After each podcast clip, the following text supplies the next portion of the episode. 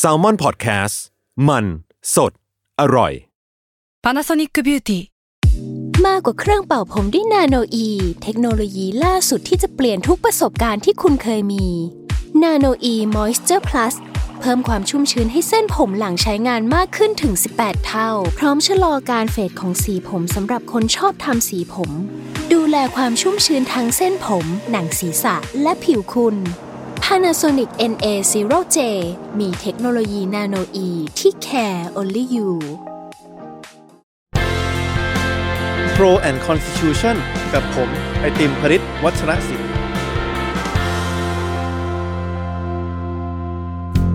สวัสดีครับ ผู้ฟังทุกท่านนะครับ ยินดีต้อนรับกลับเข้าสู่รายการ Pro and Constitution รัฐธรรมนูญไทย ดีไซน์ได้กับผม ไอติมพริตวัชรศิลป์วันนี้เป็นตอนที่ 11 นะครับ หัวข้อที่เราจะมาคุยกันในวันนี้นะครับ เป็นการตั้งคำถามครับ ว่าเราจะวัดความเป็นประชาธิปไตยของประเทศใดประเทศหนึ่งนั้นอย่างไรนะครับ แน่นอนการมีรัฐธรรมนูญที่มีเนื้อหาที่เป็นประชาธิปไตยนั้น ก็เป็นองค์ประกอบที่สำคัญ แต่วันนี้จะเชิญชวนทุกคนมาตั้งคำถามว่ามันเป็นองค์ประกอบที่เพียงพอหรือไม่นะครับ ที่จะทำให้ประเทศนั้นเนี่ยเป็นประชาธิปไตย คือใครก็ตามที่ติดตามรายการของเรามา 10 ตอนที่ผ่านมานะครับก็จะเห็นว่าเราจะมาชำแหละดูรัฐธรรมนูญฉบับปัจจุบันหรือว่าฉบับ 60 ของประเทศไทยเนี่ยแล้วมาดูว่ามีส่วนไหนบ้างที่ไม่เป็นประชาธิปไตย และถ้าเราอยากจะให้แต่ละส่วนเนี่ยไม่ว่าจะเป็นเรื่องของการออกแบบวุฒิสภา การออกแบบระบบเลือกตั้ง การออกแบบองค์กรอิสระต่างๆเนี่ยให้มีความเป็นประชาธิปไตยเนี่ยเราต้องเลือกทางเดินไหนบ้างนะครับทีนี้คำถามหนึ่งที่มักจะไหลเข้ามาในคอมเมนต์เนี่ย ก็จะเป็นลักษณะประมาณว่าอ้าวแล้วถ้าถ้าเราได้รัฐธรรมนูญที่เพอร์เฟกแล้วเนี่ยที่ดีสมบูรณ์แบบทุกอย่าง ที่เป็นประชาธิปไตยตามหลักสากลทุกอย่างเนี่ยเราจะมั่นใจได้ไหมว่าประเทศเราเนี่ยจะเป็นประชาธิปไตยทันทีนะครับวันนี้เนี่ยผมอยากจะมานำเสนออีกมุมหนึ่งนะครับว่าความจริงแล้วเนี่ยถึงแม้การมีรัฐธรรมนูญที่เป็นประชาธิปไตยเนี่ยเป็นสิ่งที่จำเป็นนะครับแต่ว่ามีรัฐธรรมนูญที่เป็นประชาธิปไตยอย่างเดียวเนี่ยไม่เพียงพอต่อการได้มาซึ่งประชาธิปไตยที่สมบูรณ์แบบนะครับหรือว่าถ้าภาษาอังกฤษเขาอาจจะบอกว่าเป็น necessary but not sufficient condition ก็คือว่าเป็นสิ่งที่จำเป็นต้องมี ถ้าเราอยากจะให้บ้านเมืองเป็นประชาธิปไตย แต่ว่ามีสิ่งนั้นอย่างเดียวนั้นไม่เพียงพอต่อการที่จะให้บ้านเมืองนั้นเป็นประชาธิปไตย ทีนี้พอมามาสู่คำถามว่าแล้วเราจะวัดอย่างไรนะครับว่าสังคมใดสังคมหนึ่งเนี่ยมีความเป็นประชาธิปไตยมากน้อยแค่ไหนนะครับความจริงมันมีตัวชี้วัดตัวชี้วัดหนึ่งนะครับที่เขาใช้กันในระดับสากลนะครับตัวชี้วัดนี้มีชื่อว่า democracy index นะครับซึ่งก็แปลตรงตัวว่าดัชนี ประชาธิปไตยนะครับเป็นการจัดลำดับครับประเทศทั่วโลก 160 กว่าประเทศนะครับโดยหน่วยงานที่ชื่อว่า Economist Intelligence Unit นะครับซึ่งถือว่าเป็นเรียกว่าเป็นหน่วยวิจัยนะครับของนิตยสาร The Economist ที่มีชื่อเสียงโด่งดังที่ประเทศสหราชอาณาจักรนะครับก็จะมีการจัดลำดับกันทุกปีนะครับว่าในร้อยกว่าประเทศทั่วโลกเนี่ย ถ้ามาเรียงลำดับตารางกันตั้งแต่ประเทศที่เป็นประชาธิปไตยสูงสุด ขึ้นมาเป็นอันดับหนึ่งเนี่ยมาถึงประเทศที่มีความเป็นประชาธิปไตยต่ำสุด หรือว่าในทางกลับกันคือมีความเป็นเผด็จการมากที่สุดเนี่ยประเทศและแต่ละประเทศเนี่ยจะเรียงกันอย่างไร และมีความเปลี่ยนแปลงในแต่ละปีอย่างไรบ้างนะครับ โดยในภาพรวมเนี่ยเขาจะให้คะแนนแต่ละประเทศครับเป็นคะแนนเต็ม 10นะครับซึ่งขึ้นอยู่กับว่าคุณได้คะแนนเท่าไหร่เนี่ยคุณก็จะถูกจัดออกเป็นเรียกว่าระบอบการปกครองทั้งหมดเนี่ยมีทั้งหมด 4 รูปแบบ นะครับถ้าคุณคะแนนสูงเนี่ยเขาจะบอกว่าคุณเป็นประเทศที่เป็น full democracy หรือว่าเป็นประชาธิปไตยที่สมบูรณ์แบบ ซึ่งปีที่แล้วนะครับปี 2019เนี่ยมีทั้งหมด 22 ประเทศครับจาก 167 ประเทศที่เป็นประชาธิปไตยที่สมบูรณ์แบบนะครับรองลงมาเนี่ยถ้าคะแนนต่ำลงมานิดนึงเนี่ยเขาจะบอกว่าคุณเป็น flawed democracy นะครับหรือว่าภาษาไทยคือประชาธิปไตยที่บกพร่อง ตกหล่นบกพร่องนะครับแหมชื่อฟังดูแล้วเจ็บปวดเหลือเกินนะครับ ในหมวดหมู่ของ flawed democracy เนี่ยมีทั้งหมด 55 ประเทศครับจาก 167 ประเทศที่เป็นประชาธิปไตยที่ตกหล่นบกพร่องนะครับถ้ารองลงมากว่านั้นอีกนะครับคะแนนแย่กว่านั้นอีกเนี่ยคุณจะเข้าสู่หมวดหมู่ที่3นะครับซึ่งเขาเรียกว่าระบบไฮบริดหรือว่าเป็นประเทศที่อาจจะมีการผสมผสานนะครับคำว่าไฮบริดก็คือการผสมผสาน ระหว่างประชาธิปไตยและเผด็จการนะครับในหมวดหมู่นี้เนี่ยครั้งที่แล้วมีอยู่ 39 ประเทศนะครับแล้วถ้า คุณคะแนนคุณแย่มากๆนะครับคุณก็จะเข้าสู่หมวดหมู่สุดท้ายนะครับท้ายตารางนะครับหรือว่าโซนตกชั้น ก็คือหมวดหมู่ที่เรียกว่า authoritarian หรือว่าเป็นเผด็จการอำนาจนิยมเต็มรูปแบบนะครับอย่างปีที่แล้วเนี่ยก็มีประเทศที่เป็นเผด็จการอำนาจนิยมเต็มรูปแบบอยู่ทั้งหมด 53 ประเทศนะครับเพราะฉะนั้นถ้าเราดูจาก การจัดหมวดหมู่ปีที่แล้วนะครับจะมี 22 ประเทศครับที่เป็นประชาธิปไตยสมบูรณ์แบบอีก 55 ประเทศเป็นประชาธิปไตยที่ตกหล่นบกพร่อง 39 ประเทศที่เป็นระบบผสมผสาน แล้วก็อีก 53 ประเทศที่เป็นระบบเผด็จการอำนาจนิยมเต็มรูปแบบนะครับซึ่งความจริงเทรนด์หนึ่งที่ค่อนข้างน่าเป็นห่วงนะครับถ้าเราสังเกตตัวดัชนีตัวนี้มาในแต่ละปีในช่วง 5 ปีที่ผ่านมาเนี่ย คือเราจะเห็นถึงความถดถอยของประชาธิปไตยในระดับโลกนะครับ ก็คือว่าประเทศที่เป็นประชาธิปไตยที่สมบูรณ์แบบเนี่ยเริ่มมีจำนวนน้อยลงนะครับ แล้วก็มีแนวโน้มที่หลายประเทศเนี่ยที่อาจจะเคยเป็นระบอบเผด็จการอยู่แล้ว มีความเป็นเผด็จการมากขึ้น ประเทศที่เคยเป็นประชาธิปไตยอยู่เล็กน้อยเนี่ยอาจจะมีความประชาธิปไตยที่น้อยลงไปอีกนะครับ เพราะฉะนั้นเราก็จะเห็นถึงความถดถอยตรงนี้ในภาพรวมของโลกมากขึ้นนะครับ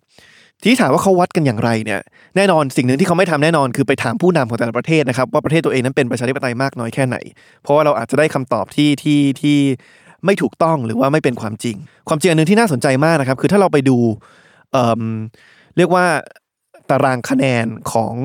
เอิ่มตัวดัชนีประชาธิปไตยตัวเนี้ยเมื่อปีที่แล้วนะครับแล้วดูตั้งแต่ประเทศอันดับที่หนึ่งคือประชาธิปไตยสูงสุดลงมาถึงอันดับที่ 167 นะครับท้ายตารางที่ประชาธิปไตยต่ำสุดเนี่ย ถ้าเราไปดู 2 ประเทศที่มีคะแนนน้อยสุดครับ คือเป็น 2 ประเทศที่อยู่ท้ายตารางเลยนะครับ ทั้ง 2 ประเทศเนี่ยมีชื่อว่าอย่างไรอันนี้น่าสนใจนะครับ อันดับที่ 166 คือประเทศก่อนท้ายตารางเนี่ยมีชื่อว่า Democratic Republic of Congo นะครับ หรือว่าแปลภาษาไทยก็คือว่าสาธารณรัฐประชาธิปไตยของโก ในขณะที่ประเทศที่มาอันดับท้ายสุดเลยนะครับ อันดับที่ 167 มีชื่อว่า Democratic People's Republic of Korea นะครับถ้าแปลตรงตัวภาษาไทยก็คือ สาธารณรัฐประชาธิปไตยประชาชนเกาหลีนะครับซึ่งก็คืออย่างที่เรารู้กันดีก็คือก็คือประเทศเกาหลีเหนือนะครับซึ่งอันนี้แหละครับมันเป็นสิ่งที่ที่น่าสนใจคือว่า 2 ประเทศ ถ้าสังเกตดีๆนะครับสองประเทศที่มีความเป็นประชาธิปไตยน้อยสุดในโลกเนี่ยมีคำว่าประชาธิปไตยอยู่ในชื่อของประเทศตัวเองนะครับเพราะฉะนั้นนี่แหละครับคือเราไม่สามารถให้แต่ละประเทศเนี่ยมาประเมินตัวเองได้นะครับว่า เพราะว่าประเทศฉันมีมีคำว่าประชาธิปไตยอยู่ในชื่อ เพราะว่ารัฐธรรมนูญของฉันเนี่ยมันเขียนไว้ว่าเราเป็นประชาธิปไตย มันเขียนอยู่ในมาตรานี้ว่าระบบการปกครองของเราเนี่ยเป็นระบอบประชาธิปไตย แสดงว่าประเทศนั้นจะเป็นประชาธิปไตยแน่นอนนะครับมันต้องดูรายละเอียดมากกว่านั้นนะครับทีนี้มาดูว่าแล้วแล้ว democracy index หรือว่าดัชนีประชาธิปไตยเนี่ยโอเคแหละเขาไม่ได้ไปถามผู้นำให้ประเมินตัวเองนะครับมันอารมณ์เหมือนกับ เเราไม่สามารถตัดสินว่าใครเป็นคนดีได้ โดยการไปถามเจ้าตัวนะครับ คือผมไม่สามารถมาเป่าประกาศว่าตัวเองเป็นคนดีของสังคมได้นี่น่าจะต้องเป็นสิ่งที่สังคมต้องต้องตัดสินเองนะครับ เช่นเดียวกัน ถ้าเราจะประเมินว่าประเทศนี้เป็นประชาธิปไตยหรือไม่ การไปถามผู้นำว่าเราเป็นหรือไม่เนี่ยก็คงไม่ใช่ทางออกนะครับทีนี้สิ่งที่ democracy index เขาทำเนี่ยก็คือการถามทั้งหมด 60คำถามนะครับ แล้วก็กระจายไปถามผู้เชี่ยวชาญหรือว่าผู้ที่เกี่ยวข้องในแต่ละภาคส่วนนะครับ โดย 60คำถามเนี่ยมันจะแบ่งออกเป็น 5 หมวดหมู่ หมวดหมู่ละ 12คำถามนะครับ แล้วก็จะมีการให้คะแนนจาก 5 หมวดหมู่นี้ ซึ่งพอมารวมกันอีกทีหนึ่งก็จะเป็นคะแนนเฉลี่ยของความเป็นประชาธิปไตยในภาพรวมนั่นเองนะครับ พอไปดูว่า 5 หมวดหมู่มีอะไรบ้างนะครับ5องค์ประกอบของสิ่งที่เขาบอกว่าจะทำให้ประเทศนั้นเป็นประชาธิปไตยนะครับองค์ประกอบที่1ครับหมวดหมู่ที่ 1 คือเรื่องของกระบวนการเลือกตั้งนะครับคือการไปดูว่าการเลือกตั้งในประเทศนั้นเนี่ยมีความเสรีและเป็นธรรมหรือเปล่า เสรีนั่นหมายถึงว่าเวลาแต่ละคนเข้าไปในคูหาเลือกตั้งเนี่ยสามารถเลือกพรรคที่ตัวเองอยากจะเลือกได้จริงหรือเปล่า หรือว่ามีใครมาแอบยืนดูว่าเราเลือกพรรคอะไร แล้วก็มาบีบบังคับให้เราเลือกพรรคพรรคใดพรรคหนึ่งนะครับเสรีในมุมที่ว่าประชาชนสามารถเข้าถึงข้อมูลอย่างครบถ้วนมากน้อยแค่ไหนนะครับในช่วงหาเสียง หรือว่าพอจะเข้าเข้าสู่การเลือกตั้งเนี่ยก็มีการปิดกั้นให้แต่ละพรรคการเมือง ผู้สมัครแต่ละคนเนี่ยไม่สามารถเผยแพร่ข้อมูลนำเสนอนโยบาย หรือว่าความคิดของตัวเองได้นะครับ อีกมุมหนึ่งก็มาดูว่ากระบวนการเลือกตั้งมีความเป็นธรรมไหมนะครับเป็นธรรมก็คือการการที่ยุติธรรมกับทุกฝ่ายนั่นหมายความว่าทุกฝ่ายนั้นหาเสียงได้อย่างเท่าเทียมกันนะครับไม่ใช่ว่าฝ่ายใดฝ่ายหนึ่งหาเสียงได้เต็มที่ใช้กลไกของรัฐในการหาเสียงได้เต็มที่ ในขณะที่ฝ่ายที่ต่อต้านรัฐบาลนั้น อาจจะถูกจับกลุ่มหรือว่าถูกปิดกั้นสิทธิเสรีภาพในการแสดงออกในบางมิตินะครับอันนั้นคือคือองค์ประกอบที่หนึ่งองค์ประกอบที่2เนี่ยภาษาอังกฤษเขาใช้คาว่า functioning of government ก็คือว่าการทำงานของรัฐบาลเนี่ย มันตรงตามเจตจำนงของประชาชนมากน้อยแค่ไหน และมันถูกตรวจสอบมากน้อยแค่ไหนนะครับ อันนี้เขาก็จะไปดูถึงว่ากติกาของอการเลือกตั้งสมาชิกรัฐสภาเนี่ยมีความเป็นประชาธิปไตยมากน้อยแค่ไหนมีมีความเเรียกว่ามีความยึดติดกับเจตจำนง หรือว่าเสียงของประชาชนมากน้อยแค่ไหนนะครับ ถ้าระบบไหนเนี่ยมีตัวแทนที่เข้าไปนั่งอยู่ในสภาเนี่ยที่มาจากการเลือกตั้งทั้งหมดเนี่ยนนี้ก็จะได้คะแนนที่ดี แต่ว่าถ้าเป็นเหมือนประเทศไทยนะครับที่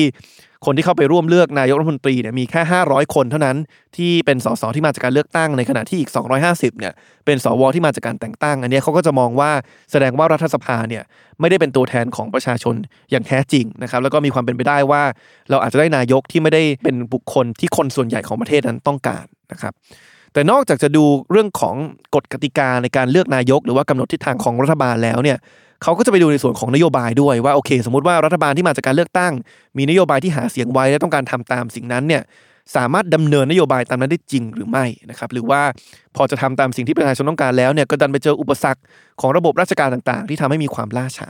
นะครับและยิ่งไปกว่านั้นครับนอกจากการทำงานของรัฐบาลจะเป็นไปตามความต้องการของประชาชนแล้วเนี่ยมันถูกตรวจสอบอย่างเข้มข้นหรือเปล่า นะครับหรือว่าเรามีรัฐบาลที่ที่สามารถแทรกแซงองค์กรอิสระได้นะครับมีกกตที่เข้าข้างรัฐบาลเอง มีปปชที่แทนที่จะตรวจสอบคดีทุจริตต่างๆกลับให้ท้าย มีระบบศาลที่อาจจะไม่เป็นกลางนะครับแล้วก็อาจจะตัดสินคดีแต่ละคดีเนี่ยโดยเข้าข้างฝ่ายใดฝ่ายหนึ่งนะครับโดยที่ไม่ได้ตัดสินจากข้อเท็จจริงอย่างเป็นธรรมบนมาตรฐานเดียวกันนะครับอันนี้ก็เป็นองค์ประกอบที่2นะครับองค์ประกอบที่3นะครับ คือมิติของการมีส่วนร่วมในการเมืองนะครับ อันนี้ก็คือการไปดูว่าสัดส่วนของคนที่ออกไปใช้สิทธิเลือกตั้งมากน้อยแค่ไหนนะครับ การออกไปใช้สิทธิเลือกตั้งเนี่ยเป็นแค่เฉพาะคนในเมืองหรือเปล่า หรือว่าคนนอกเมืองไปใช้ในสัดส่วนที่เท่ากันเท่ากันไหมระหว่างคนที่เป็นผู้ชายผู้หญิงหรือว่าเพศใดก็ตาม คือดูว่าแต่ละกลุ่มสังคมเนี่ยออกไป มีส่วนร่วมทางการเมืองเท่าเทียมกันหรือเปล่า แล้วก็มากน้อยแค่ไหนนะครับยิ่งไปกว่านั้นเนี่ยเขาก็จะไปดูว่าตัวแทนของประชาชนที่นั่งอยู่ในสภาเนี่ยมีความหลากหลายมากน้อยแค่ไหน หรือว่ามีแต่ผู้ชายไม่มีผู้หญิงเลย ไม่มีกลุ่มเพศหลากหลายเลย มีแต่คนรวยไม่มีคนที่มีฐานะทางการเงินที่อาจจะมีรายได้ระดับปานกลางหรือว่าน้อยเลย อาจจะมีแต่คนแก่หรือเปล่าไม่มีคนรุ่นใหม่เลยนะครับอันนี้ก็จะเป็นสิ่งที่อาจจะไม่ดีสักเท่าไหร่ในการได้คะแนนในในหมวดหมู่ ในหมวดหมู่นี้นะครับ แต่นอกจากการมีส่วนร่วมในการเมืองในการไปลงคะแนนเสียงเลือกตั้ง หรือว่าสมัครเป็นผู้แทนแล้วเนี่ยเขาก็จะดูความเรียกว่าความตื่นตัวของประชาชนด้วยนะครับว่ามีการพยายามจะตรวจสอบการทำงานของรัฐบาล ติดตามการทำงานของรัฐบาล แสดงความเห็นทางโซเชียลมีเดียทางสื่อหรือว่าแพลตฟอร์มออนไลน์ต่างๆ มากน้อยแค่ไหนนะครับพูดง่ายๆคือประชาชนรู้สึกเป็นพลเมืองที่ตื่นรู้ แล้วก็ตื่นตัวมากน้อยแค่ไหนนะครับอันนี้ก็เป็นหมวดหมู่ที่3 หมวดหมู่ที่ 4 ครับ เขาใช้คำว่า political culture หรือว่าวัฒนธรรมทางการเมือง ซึ่งตอนแรกผมก็แอบสงสัยว่าเขาหมายความว่าอย่างไรนะครับ พอไปดูตัวคำถามย่อยเนี่ย คือผมว่ามันเป็นคำถามที่ดีมากแต่ค่อนข้างโหดนิดนึง พูดง่ายคือมันถามประชาชนว่า คุณเชื่อมั่นในระบอบประชาธิปไตยจริงหรือเปล่านะครับ แต่ว่ามันจะไม่ได้ถามแบบดื้อหรือว่าแบบ แบบซิมเพิลหรือว่าเรียบง่ายเกินไปว่าโอเคเอาไม่เอาประชาธิปไตย เพราะว่าแน่นอนแหละคนส่วนมากก็อาจจะบอกว่าต้องการประชาธิปไตยนะครับ แต่เขาจะถามคำถามที่มันมีความลึกซึ้งขึ้นนะครับ เช่นคุณเห็นด้วยหรือไม่กับการมีผู้นำที่เด็ดขาดแล้วก็มีวิสัยทัศน์ แต่ว่าเป็นผู้นำที่ไม่ได้ยอมรับกระบวนการตรวจสอบสักเท่าไหร่นะครับ อ่า ทีเนี้ยมันก็จะถามอย่างลึกซึ้งขึ้น เพราะว่าสมมติบางคนอาจจะ อาจจะตอบว่าเห็นด้วยนะครับคืออยากได้ผู้นำเนี่ยแหละครับที่เด็ดขาดและมีวิสัยทัศน์ถึงแม้ว่าจะไม่ยอมรับกระบวนการตรวจสอบเนี่ยอันนี้ความจริงคือคุณกำลังไม่ได้สนับสนุนระบอบประชาธิปไตยอยู่นะครับเพราะว่าแน่นอนระบอบประชาธิปไตยนั้น ส่วนประกอบที่สำคัญคือการมีกลไกการตรวจสอบที่เข้มข้นนะครับเช่นเดียวกันครับเขาจะถามว่า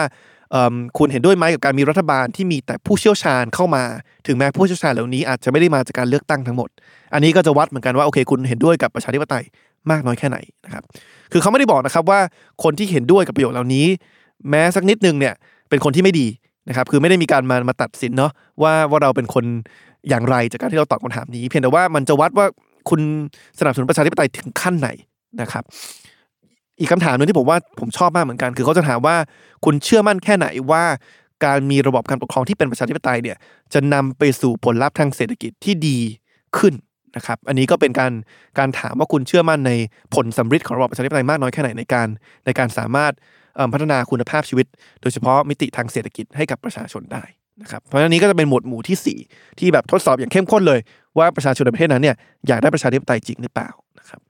แล้วก็มิติสุดท้ายครับมิติที่ 5 หรือว่าหมวดหมู่ที่5เนี่ย คือเรื่องของสิทธิเสรีภาพนะครับพูดง่ายๆคือประชาชนมีมีสิทธิเสรีภาพในการดำเนินชีวิต โดยปราศจากการการบังคับหรือว่าการควบคุมของรัฐมากน้อยแค่ไหนนะครับตราบใดที่เราไม่ไปละเมิดสิทธิเสรีภาพผู้อื่นนะครับแล้วก็ทางรัฐเนี่ยมาช่วยคุ้มครองสิทธิเสรีภาพของประชาชนมากน้อยแค่ไหน ซึ่งแน่นอนสิทธิเสรีภาพตรงนี้เนี่ยมันไม่ได้หมายถึงแค่เสรีภาพในเชิงลบ นั่นหมายความว่าเสรีภาพในการทำอะไรบางอย่าง โดยที่ไม่มีใครมาห้าม อย่างเช่น ผมอาจจะมีเสรีภาพในการแสดงความเห็นในมิติเชิงลบ นั่นหมายความว่าผมพูดอะไรก็ได้โดยที่ไม่มีใครมาห้ามผมนะครับอันนี้คือเสรีภาพเชิงลบหรือว่า negative freedom ก็คือเราทำอะไรก็ได้โดยที่ไม่มีใครมาห้าม แต่อันเนี้ยเขาจะมองถึงสิทธิเสรีภาพในเชิงบวกด้วย ก็คือว่านอกจากจะไม่มีรัฐมาห้ามเราแล้ว ในการกระทำอะไรบางอย่างเนี่ยรัฐได้มีการสนับสนุนให้เราสามารถมีศักยภาพในการดำเนินชีวิตอย่างมีคุณภาพได้มากน้อยแค่ไหนนะครับอย่างเช่น รัฐมาช่วยวางรากฐานของรัฐสวัสดิการ ให้ทุกคนเข้าถึงการศึกษาที่มีคุณภาพ เข้าถึงบริการสาธารณสุขที่มีคุณภาพมากน้อยแค่ไหนนะครับเพราะว่าอะถ้าเราถามว่าเรามีเสรีภาพในการเข้าถึงการศึกษาที่ดีไหมนะครับถ้าเรามองแค่เรื่องเสรีภาพในเชิงลบเนี่ยรัฐก็อาจจะบอกว่าเราก็ไม่ได้ห้ามคุณอีกเราไม่ได้ไปบังคับให้คุณไม่ไปโรงเรียน เราไม่ได้ไปปิดโรงเรียนให้คุณไปไม่ได้นะครับแต่ว่าทางดัชนีประชาธิปไตยเนี่ยเขาจะมองถึงเสรีภาพในเชิงบวกด้วย ก็คือว่า รัฐไม่ได้มีเพียงหน้าที่ในการไม่ไปห้ามให้เขา เข้าถึงการศึกษา แต่ว่ารัฐมีหน้าที่ในการในการจัดสรรการศึกษาที่มีที่มีคุณภาพให้กับประชาชนด้วยนะครับเพราะฉะนั้นนี้ก็จะเป็น 5 หมวดหมู่ครับ ซึ่งแต่ละหมวดหมู่อย่างที่บอกคือมี12คำถาม รวมกันเป็น 60คำถาม แล้วก็คะแนนแต่ละหมวดหมู่เนี่ยจะมาถูก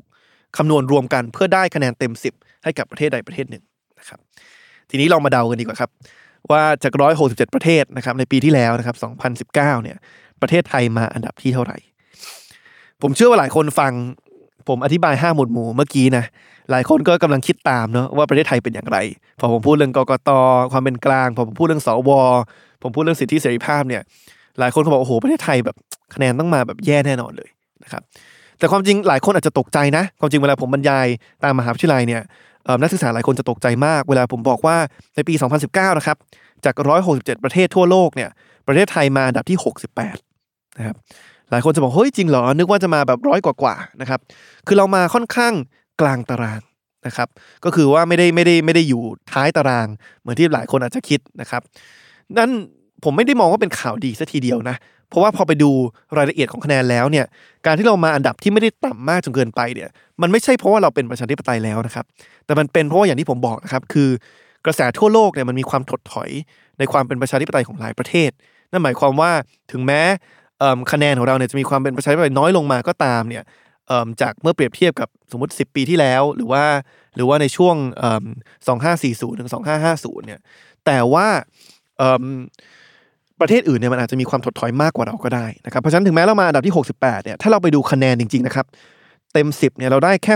6.32 เท่านั้นนะครับซึ่งทำให้เราอยู่ในหมวดหมู่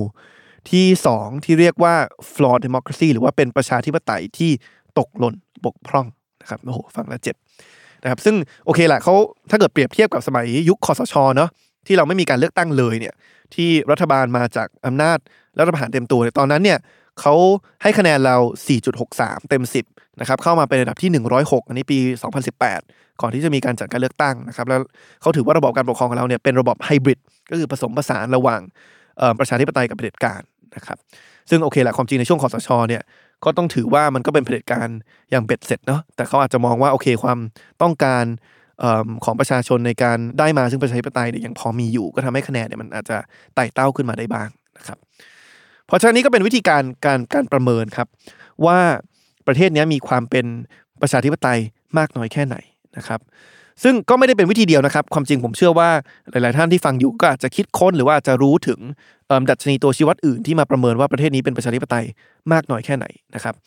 ถ้าถามผมนะครับว่าผมประเมินความเป็นประชาธิปไตยของแต่ละประเทศอย่างไรเนี่ยความจริงผมอาจจะไม่ได้คิดต่างจากตัวชี้วัดของดัชนีประชาธิปไตยมากที่แบ่งออกเป็น 5 หมวดหมู่ แต่ผมอาจจะสรุปรวบยอดออกมาเป็น 2 หมวดหมู่สำคัญนะครับ ซึ่งพอไปดูแต่ละคำถามของดัชนีประชาธิปไตยแล้วเนี่ยก็รู้สึกว่า framework แบบนี้ก็พอใช้ได้เหมือนกัน ผมมองว่าเวลาเราพูดถึงความเป็นประชาธิปไตยของประเทศใดประเทศหนึ่งเนี่ยผมคิดว่ามีมันมี 2 มิติหรือ2หมวดหมู่ที่สำคัญนะครับ มิติที่1เนี่ยคือมิติที่ผมเรียกว่าเรียกว่าระบบกันละกัน หรือว่า system ก็คือว่าไอ้ระบบในประเทศเราเนี่ยกติกาที่ที่ถูกเขียนไว้เนี่ยมันมีความเป็นประชาธิปไตยมากน้อยแค่ไหนนะครับซึ่งถามว่าเราจะประเมินอย่างไรว่าระบบหรือว่ากติกาของประเทศเราเป็นอย่างไรเนี่ยคำตอบก็คือเนื้อหารายละเอียดที่ถูกเขียนในรัฐธรรมนูญและก็กฎหมายต่างๆ นั่นเอง นะครับนั่นหมายความว่ามิติที่หนึ่งของการประเมินว่าประเทศนี้เป็นประชาธิปไตยมากน้อยแค่ไหนเนี่ยคือการมาประเมินว่าเรามีระบบที่เป็นประชาธิปไตยมากน้อยแค่ไหน จากการอ่านรายละเอียดของรัฐธรรมนูญ และก็กฎหมายต่างๆนะครับแต่มิติที่สองหรือว่าอีกมิติหนึ่งที่ที่ที่ผมใช้ในการประเมินเนี่ยคือมิติของวัฒนธรรมสังคมหรือค่านิยมนะครับว่าเรามีวัฒนธรรมสังคมแล้วก็ค่านิยมที่เป็นประชาธิปไตยมากน้อยแค่ไหนนะครับพูดง่ายๆก็คือว่าไม่ว่า กฎหมายมันจะเขียนอย่างไร ไม่ว่ารัฐธรรมนูญมันจะเขียนอย่างไรเนี่ยประชาชนมีความเข้าใจมีความต้องการ มีความสนับสนุนประชาธิปไตยมากน้อยแค่ไหน ค่านิยมของหลักเสมอภาค หลักเสรีภาพของประชาธิปไตยเนี่ยมันถูกนำไปใช้ในสถานที่ต่างๆ ในบรรยากาศต่างๆ ในประเทศมากน้อยแค่ไหนนะครับเพราะฉะนั้นอันนี้แหละครับเป็นสิ่งที่ผมถ้าให้ผมสรุปรวบยอดจากดัชนีประชาธิปไตยเนี่ยให้มาอยู่เป็นแค่ 2 หมวดหมู่ง่ายๆเนี่ยที่อาจจะเข้าใจง่ายขึ้นเนี่ย ผมก็จะมองถึงถึง 2 มิตินี้นะครับเพราะฉะนั้นจะประเมินว่าประเทศไทยเป็นประชาธิปไตยหรือไม่เนี่ยต้องดูทั้งที่ด้านหนึ่งคือด้านของระบบนะครับแล้วก็รัฐธรรมนูญกฎหมายที่ที่เขียนอยู่ แล้วก็ด้านที่ 2 คือสังคมวัฒนธรรมค่านิยมนะครับซึ่งถามว่าแล้วเราจะวัดยังไงให้มันเป็นรูปธรรมมากขึ้นนะครับอย่างที่บอกคือมิติที่ 1 ด้านของระบบเนี่ยเราวัดง่ายๆเลยก็คือเรื่องของเอเนื้อหารายละเอียดของรัฐธรรมนูญ ซึ่งผมหวังว่ารายการเนี้ย ก็จะทำให้ท่านพอเห็นได้ระดับหนึ่งนะครับว่าประเทศเราเนี่ยยังมีความห่างเหิน จากการมีระบบที่เป็นประชาธิปไตยอยู่นะครับไม่ว่าไม่ว่าผู้นำจะอ้างอย่างไร ไม่ว่ารัฐธรรมนูญจะเขียนในมาตราแรกๆเนี่ยว่าเราเป็นระบอบประชาธิปไตยก็ตามเนี่ยแต่ถ้าไปดูรายละเอียดแล้วเนี่ยจะเห็นว่ายังห่างเหินมากนะครับในหลายมิตินะครับเพราะฉะนั้นไอ้ด้านระบบเนี่ยมันประเมินง่าย เพราะมันมีลายลักษณ์อักษรที่มันเขียนอยู่เรามาเรามาตัดสินกันได้นะครับคำถามอยู่ที่ว่าอีกด้านหนึ่งล่ะ ด้านสังคมด้านวัฒนธรรมด้านค่านิยมเนี่ย เราจะประเมินกันอย่างไรนะครับ ผมมีทฤษฎีหนึ่งครับ ซึ่งอันนี้เป็นสิ่งที่ผมว่ามันทำให้ผมรู้สึกตื่นเต้นมาก เพราะมันทำให้งานสองอย่างที่ผมทำอยู่เนี่ยมันเริ่มมีความทับซ้อนและเริ่มมาบรรจบพบกัน คือผมมีความเชื่อว่าถ้าเราอยากจะรู้ว่าประเทศใดประเทศหนึ่งเนี่ยมีสังคมวัฒนธรรมและค่านิยมที่ซึมซับความเป็นประชาธิปไตยมากน้อยแค่ไหนเนี่ยสิ่งที่เราทำได้คือให้ไปสังเกตในภายในรั้วของโรงเรียนครับ คือไปดูว่าในโรงเรียนของเราเนี่ยมันมี การวางกฎเกณฑ์หรือว่าการสร้างบรรยากาศที่เคารพค่านิยมที่เป็นประชาธิปไตยมากน้อยแค่ไหนนะครับที่มันทำให้ผมตื่นเต้นตรงนี้มากเนี่ยเพราะว่าอย่างที่บอกคืองานปัจจุบันของผมเนี่ยในในหมวกหนึ่งเนี่ยคือผมเป็น CEO ของบริษัทที่พัฒนาแอปพลิเคชัน ด้านการศึกษา เพราะฉะนั้นเราจะพูดคุยกับนักเรียนตลอดพยายามทำความเข้าใจ ถึงประสบการณ์ที่เด็กแต่ละคนเจอเกี่ยวกับโรงเรียนของเขาหรือว่าระบบการศึกษาของประเทศเรา แต่ในอีกหมวกหนึ่งที่ผมทำเนี่ยคือการรณรงค์การเป็นคนที่มารณรงค์เรื่องการแก้ไขรัฐมนูญนะครับเป็นผู้ร่วมก่อตั้งกลุ่มรัฐธรรมนูญก้าวหน้า แล้วก็มาจัดพอดแคสต์ Pro and Constitution ตรงนี้นะครับเพราะฉะนั้นอันนี้แหละครับมันเลยตื่นเต้นเพราะมันทำให้ผมเหมือนกับว่าเอาความรู้ด้านการเมืองกับความรู้ด้านการศึกษาเนี่ยมามามาผสมผสานกันเพื่อมาประเมินว่า ถ้าทฤษฎีผมถูกก็คือว่าอยากจะรู้ว่าสังสังคมของเราเนี่ยเป็นสังคมที่เป็นประชาธิปไตยมากน้อยแค่ไหนให้ประเมินจากบรรยากาศในรั้วของโรงเรียนเนี่ยก็จะทำให้เราสามารถประเมินในมิตินี้ได้ นะครับเพราะฉะนั้นถ้าสรุปคร่าวๆเนาะก่อนที่ผมจะลงลึกเรื่องของค่านิยมในโรงเรียนเนี่ยก็คือว่าการประเมินว่าประเทศนี้เป็นประชาธิปไตยมากน้อยแค่ไหนเนี่ยคือดูจากสองมิติ มิติแรกคือเรื่องของระบบ ซึ่งประเมินได้จากเนื้อหาในรัฐธรรมนูญ แล้วก็กฎหมายต่างๆ แล้วก็มิติที่สองเนี่ยคือเรื่องของสังคมวัฒนธรรมค่านิยม ซึ่งประเมินได้ในทางหนึ่งเนี่ยคือจากบรรยากาศในรั้วของโรงเรียน พอเป็นอย่างนี้ปุ๊บเนี่ยมันถึงมาจบตรงที่ว่า ถึงแม้ว่าเราสามารถแก้ปัญหาในมิติของระบบได้ มีรัฐธรรมนูญที่เพอร์เฟก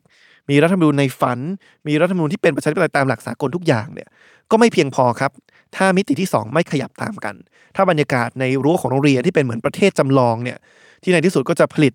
อนาคตบุคลากรที่จะเป็นอนาคตของประเทศเนี่ยถ้าตรงเนี้ยไม่ปรับตามหรือว่าไม่ปรับให้เป็นประชาธิปไตยเหมือนกันเนี่ย ก็ไม่ไม่สามารถบอกได้ว่าการได้รัฐมนูญที่เป็นประชาธิปไตยแล้วเนี่ยจะแก้ไขปัญหาทุกอย่างเกี่ยวกับประชาธิปไตยในประเทศไทยได้นะครับ ทีนี้มาลงเรื่องรั้วของโรงเรียนนิดหนึ่งนะครับคือความจริงเนี่ยผมเป็นคนที่ให้ความสำคัญเรื่องของการศึกษามากเนอะไม่ใช่แค่มิติของประชาธิปไตย ทีนี้ผมขอมาลงลึกเรื่องการศึกษามากขึ้น คือถ้าถอยมาก้าวหนึ่งเนี่ยผมต้องบอกว่าผมไม่ได้มองว่าการศึกษาเนี่ยหรือว่าบรรยากาศในโรงเรียนเนี่ยมีความสำคัญ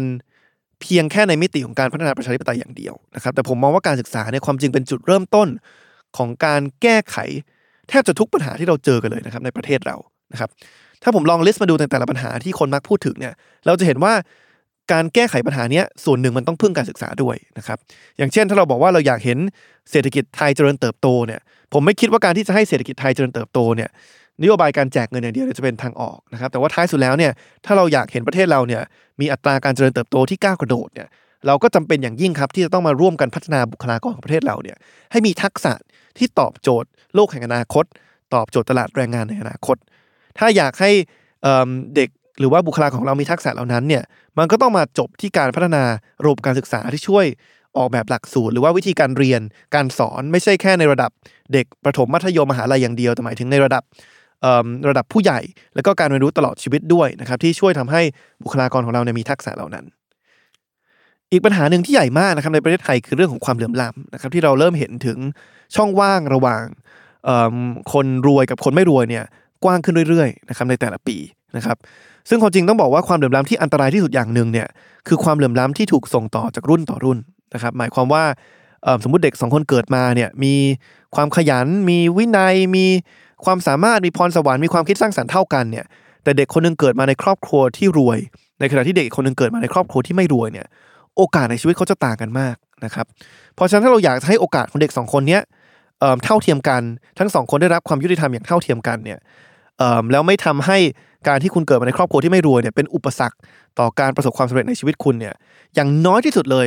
เราต้องสามารถทำให้เด็กสองคนนี้เข้าถึงการศึกษาที่มีคุณภาพอย่างเท่าเทียมกันได้ ไม่ใช่ว่าพอเด็กคนหนึ่งเกิดมาในครอบครัวที่รวยอยู่แล้วเนี่ยก็สามารถไปเรียนโรงเรียนอินเตอร์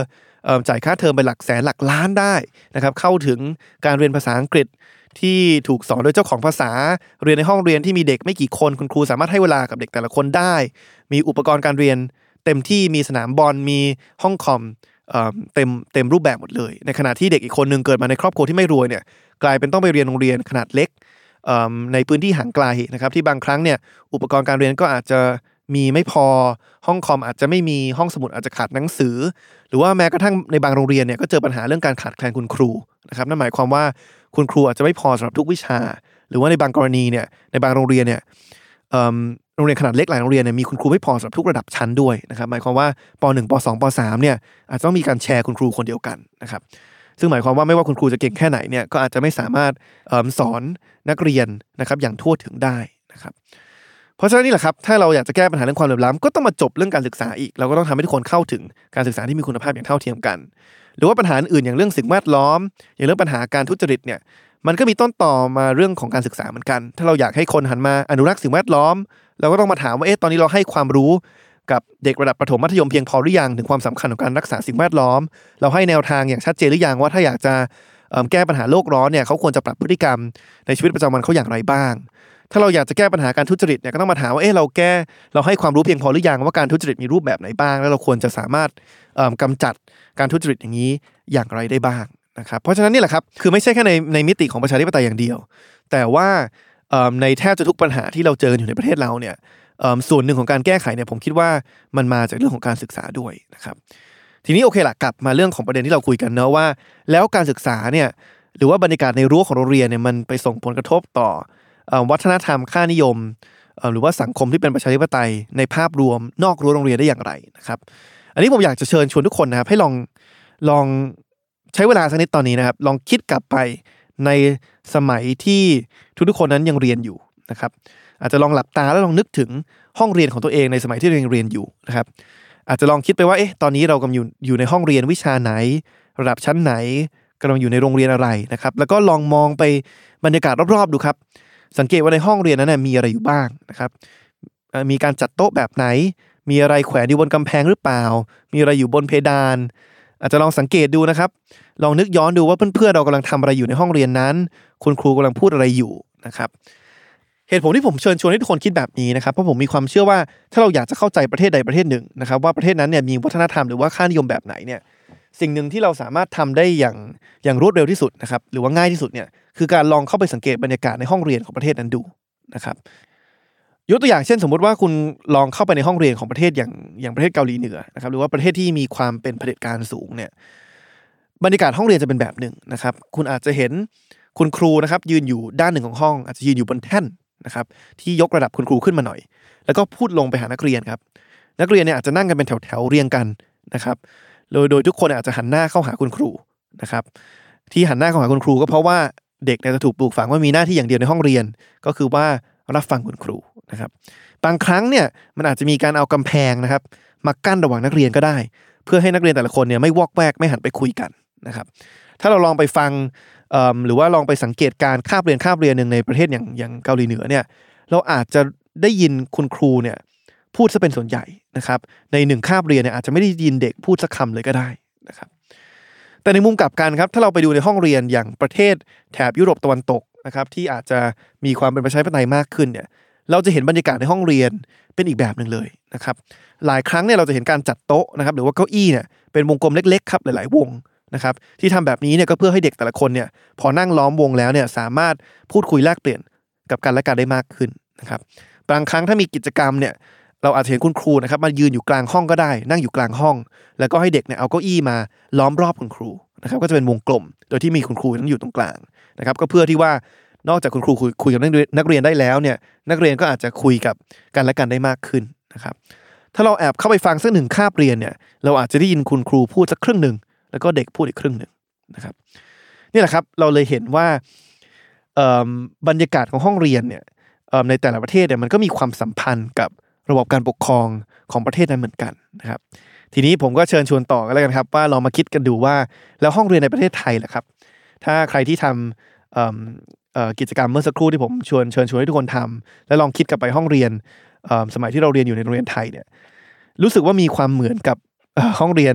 สองขั้วที่ผมอธิบายไปในมากกว่ากันนะครับอันนี้จจะลองคิดดู เพราะผมว่าปัจจุบันเนี่ยต้องยอมรับว่าหลายโรงเรียนในประเทศไทยเนี่ย กำลังกำหนดค่านิยมหลายอย่าง ที่ผมมองว่ากำลังสร้างปัญหาให้กับห้องเรียนนะครับ แล้วก็มันกลายเป็นแปลร่างมาเป็นปัญหาของสังคมในภาพกว้าง ที่ทำให้ค่านิยมเอิ่มของประชาธิปไตยเนี่ยมันไม่มันไม่ถูกเผยแพร่เท่าที่ควรนะครับ ผมพยายามสรุปนะครับ วันนี้จะมาแชร์ถึง 6 ค่านิยมที่ผมมองว่าเป็นปัญหาในบรรยากาศ โรงเรียนในประเทศไทยนะครับ ที่มันแปลสภาพมาเป็นเป็นเป็นเป็นปัญหาของในระดับสังคมที่ทำให้วัฒนธรรมของเราเนี่ยอาจจะยังไม่มีความเป็นประชาธิปไตยมากเท่าที่ควรนะครับ เพื่อให้ง่ายต่อการจำนะครับ ผมสรุปค่านิยม 6 6 ประการเนี้ยมาเป็นสะกดเป็นคำว่า school นะครับ S C H O O L นะครับก็คือเป็นค่านิยม 6 ประการของระบบการศึกษาไทยที่กำลังแปลสภาพไปเป็นความเป็นความไม่เป็นประชาธิปไตยในสังคมไทยนะครับค่านิยมตัวที่1เนี่ยที่มีตัวย่อว่าตัว S เนี่ย ผมใช้คำว่า single answer นะครับคือแปลตรงตัวคือคำตอบแบบเดียว แต่ผมกำลังพูดถึงค่านิยมที่มีการพยายามจะยัดเยียดให้ทุกคำถามเนี่ยเหมือนกับว่าจะต้องมีคำตอบแบบเดียวเท่านั้นที่ถูกต้องนะครับถ้าเราสังเกตกันดีๆเนี่ยเราจะเห็นว่าการศึกษาไทยเนี่ยมักจะสอนเรานะครับไม่ว่าโดยเจตนาหรือไม่อะว่าทุกคำถามนั้นมีคำตอบเดียวที่ถูกต้องนะครับอย่างแรกเลยเนี่ยเราจะเห็นว่าแทบทุกข้อสอบที่เราเจอนะครับไม่ว่าจะระดับชั้นไหน ไม่ว่าจะวิชาไหนก็ตามเนี่ยมักจะเป็นข้อสอบ multiple choice หรือว่าข้อสอบปรนัยนะครับที่เราต้องมา กากบาทว่าข้อที่ถูกต้องข้อเดียวเนี่ยเป็นกอไก่ขอไข่คอควายหรือว่างองูนะครับถ้าเป็นข้อสอบอย่างวิชาเลขเนี่ยผมผมยังพอเข้าใจได้นะ เพราะว่าเวลาเราแก้สมการเนี่ยแน่นอนแหละมันมีคำตอบเดียวที่ถูกต้อง แต่คนที่ต้องบอกว่าอย่างวิชาเลข ตอนที่ผมได้มีโอกาสไปเรียนมัธยมที่ประเทศอังกฤษเนี่ยเขาก็จะไม่ได้เป็นข้อสอบปรนัยนะครับ คือเขาจะให้เราคิดเลขออกมา แล้วก็ได้ได้ได้ตัวเลขออกมาเป็นคำตอบนั่นแหละ แต่ว่าเขาจะให้คะแนนเกี่ยวกับกระบวนการการการคิดด้วย สมมุติเราต้องแก้สมการตัวหนึ่งเนี่ย เเราอาจจะเขาอาจจะจัดสรรคะแนนมาสัก 5 คะแนนนะครับ ถ้าเกิดว่าสมมุติเราได้เอิ่มคำตอบที่ถูกต้องเนี่ยก็จะได้แค่ห้าคะแนนเต็มไป แต่ว่าถ้าเราได้คำตอบที่ที่ผิดนะครับ แต่ว่าพอย้อนกลับไปดูเนี่ยเห็นว่าความจริงกระบวนการการคิดของเราเนี่ยถูกหมดเลย เพียงแต่ว่าดันมาเผลอบวกเลขขั้นตอนสุดท้ายผิด คือจาก1นบวกหเผลอบวกเป็น3เนี่ยแต่ว่าขั้นตอนก่อนหน้านั้นเนี่ยทำมาถูกหมดเนี่ยก็ไม่ใช่ว่าจะได้ศูนย์คะแนน อาจจะได้สัก3คะแนน4คะแนนเต็ม5นะครับ เพราะฉะนั้นมันก็มีทางออกที่ที่สามารถเอิ่มทำข้อสอบเลขหรือว่าออกแบบข้อสอบเลขโดยที่ไม่เป็นปรนัยได้นะครับ แต่ว่าโอเคละถ้าเป็นข้อสอบเลขผมยังพอเข้าใจได้ แต่ปัญหาของประเทศไทยเนี่ยคือข้อสอบทุกวิชาเลยครับ มันพยายามจะยัดเยียดรูปแบบปรนัยลงไปนะครับ โดยมันมันกลายเป็นไปปลูกฝังอาจจะปลูกฝังความคิดว่าทุกคำถามเนี่ยต้องมีคำตอบเดียที่ถูกต้องนะครับ ต้องบอกว่าบางคำถามที่ออกข้อสอบมาเนี่ยผมมองว่าเป็นคำถามที่มันไม่ควรจะมีคำตอบเดียวที่ถูกต้องนะครับอย่างเช่นมันมีข้อสอบโอเน็ตในปีหนึ่งนะครับเข้าใจว่าปี 2554 ไม่ก็ 55นะครับมีการถามคำถามว่า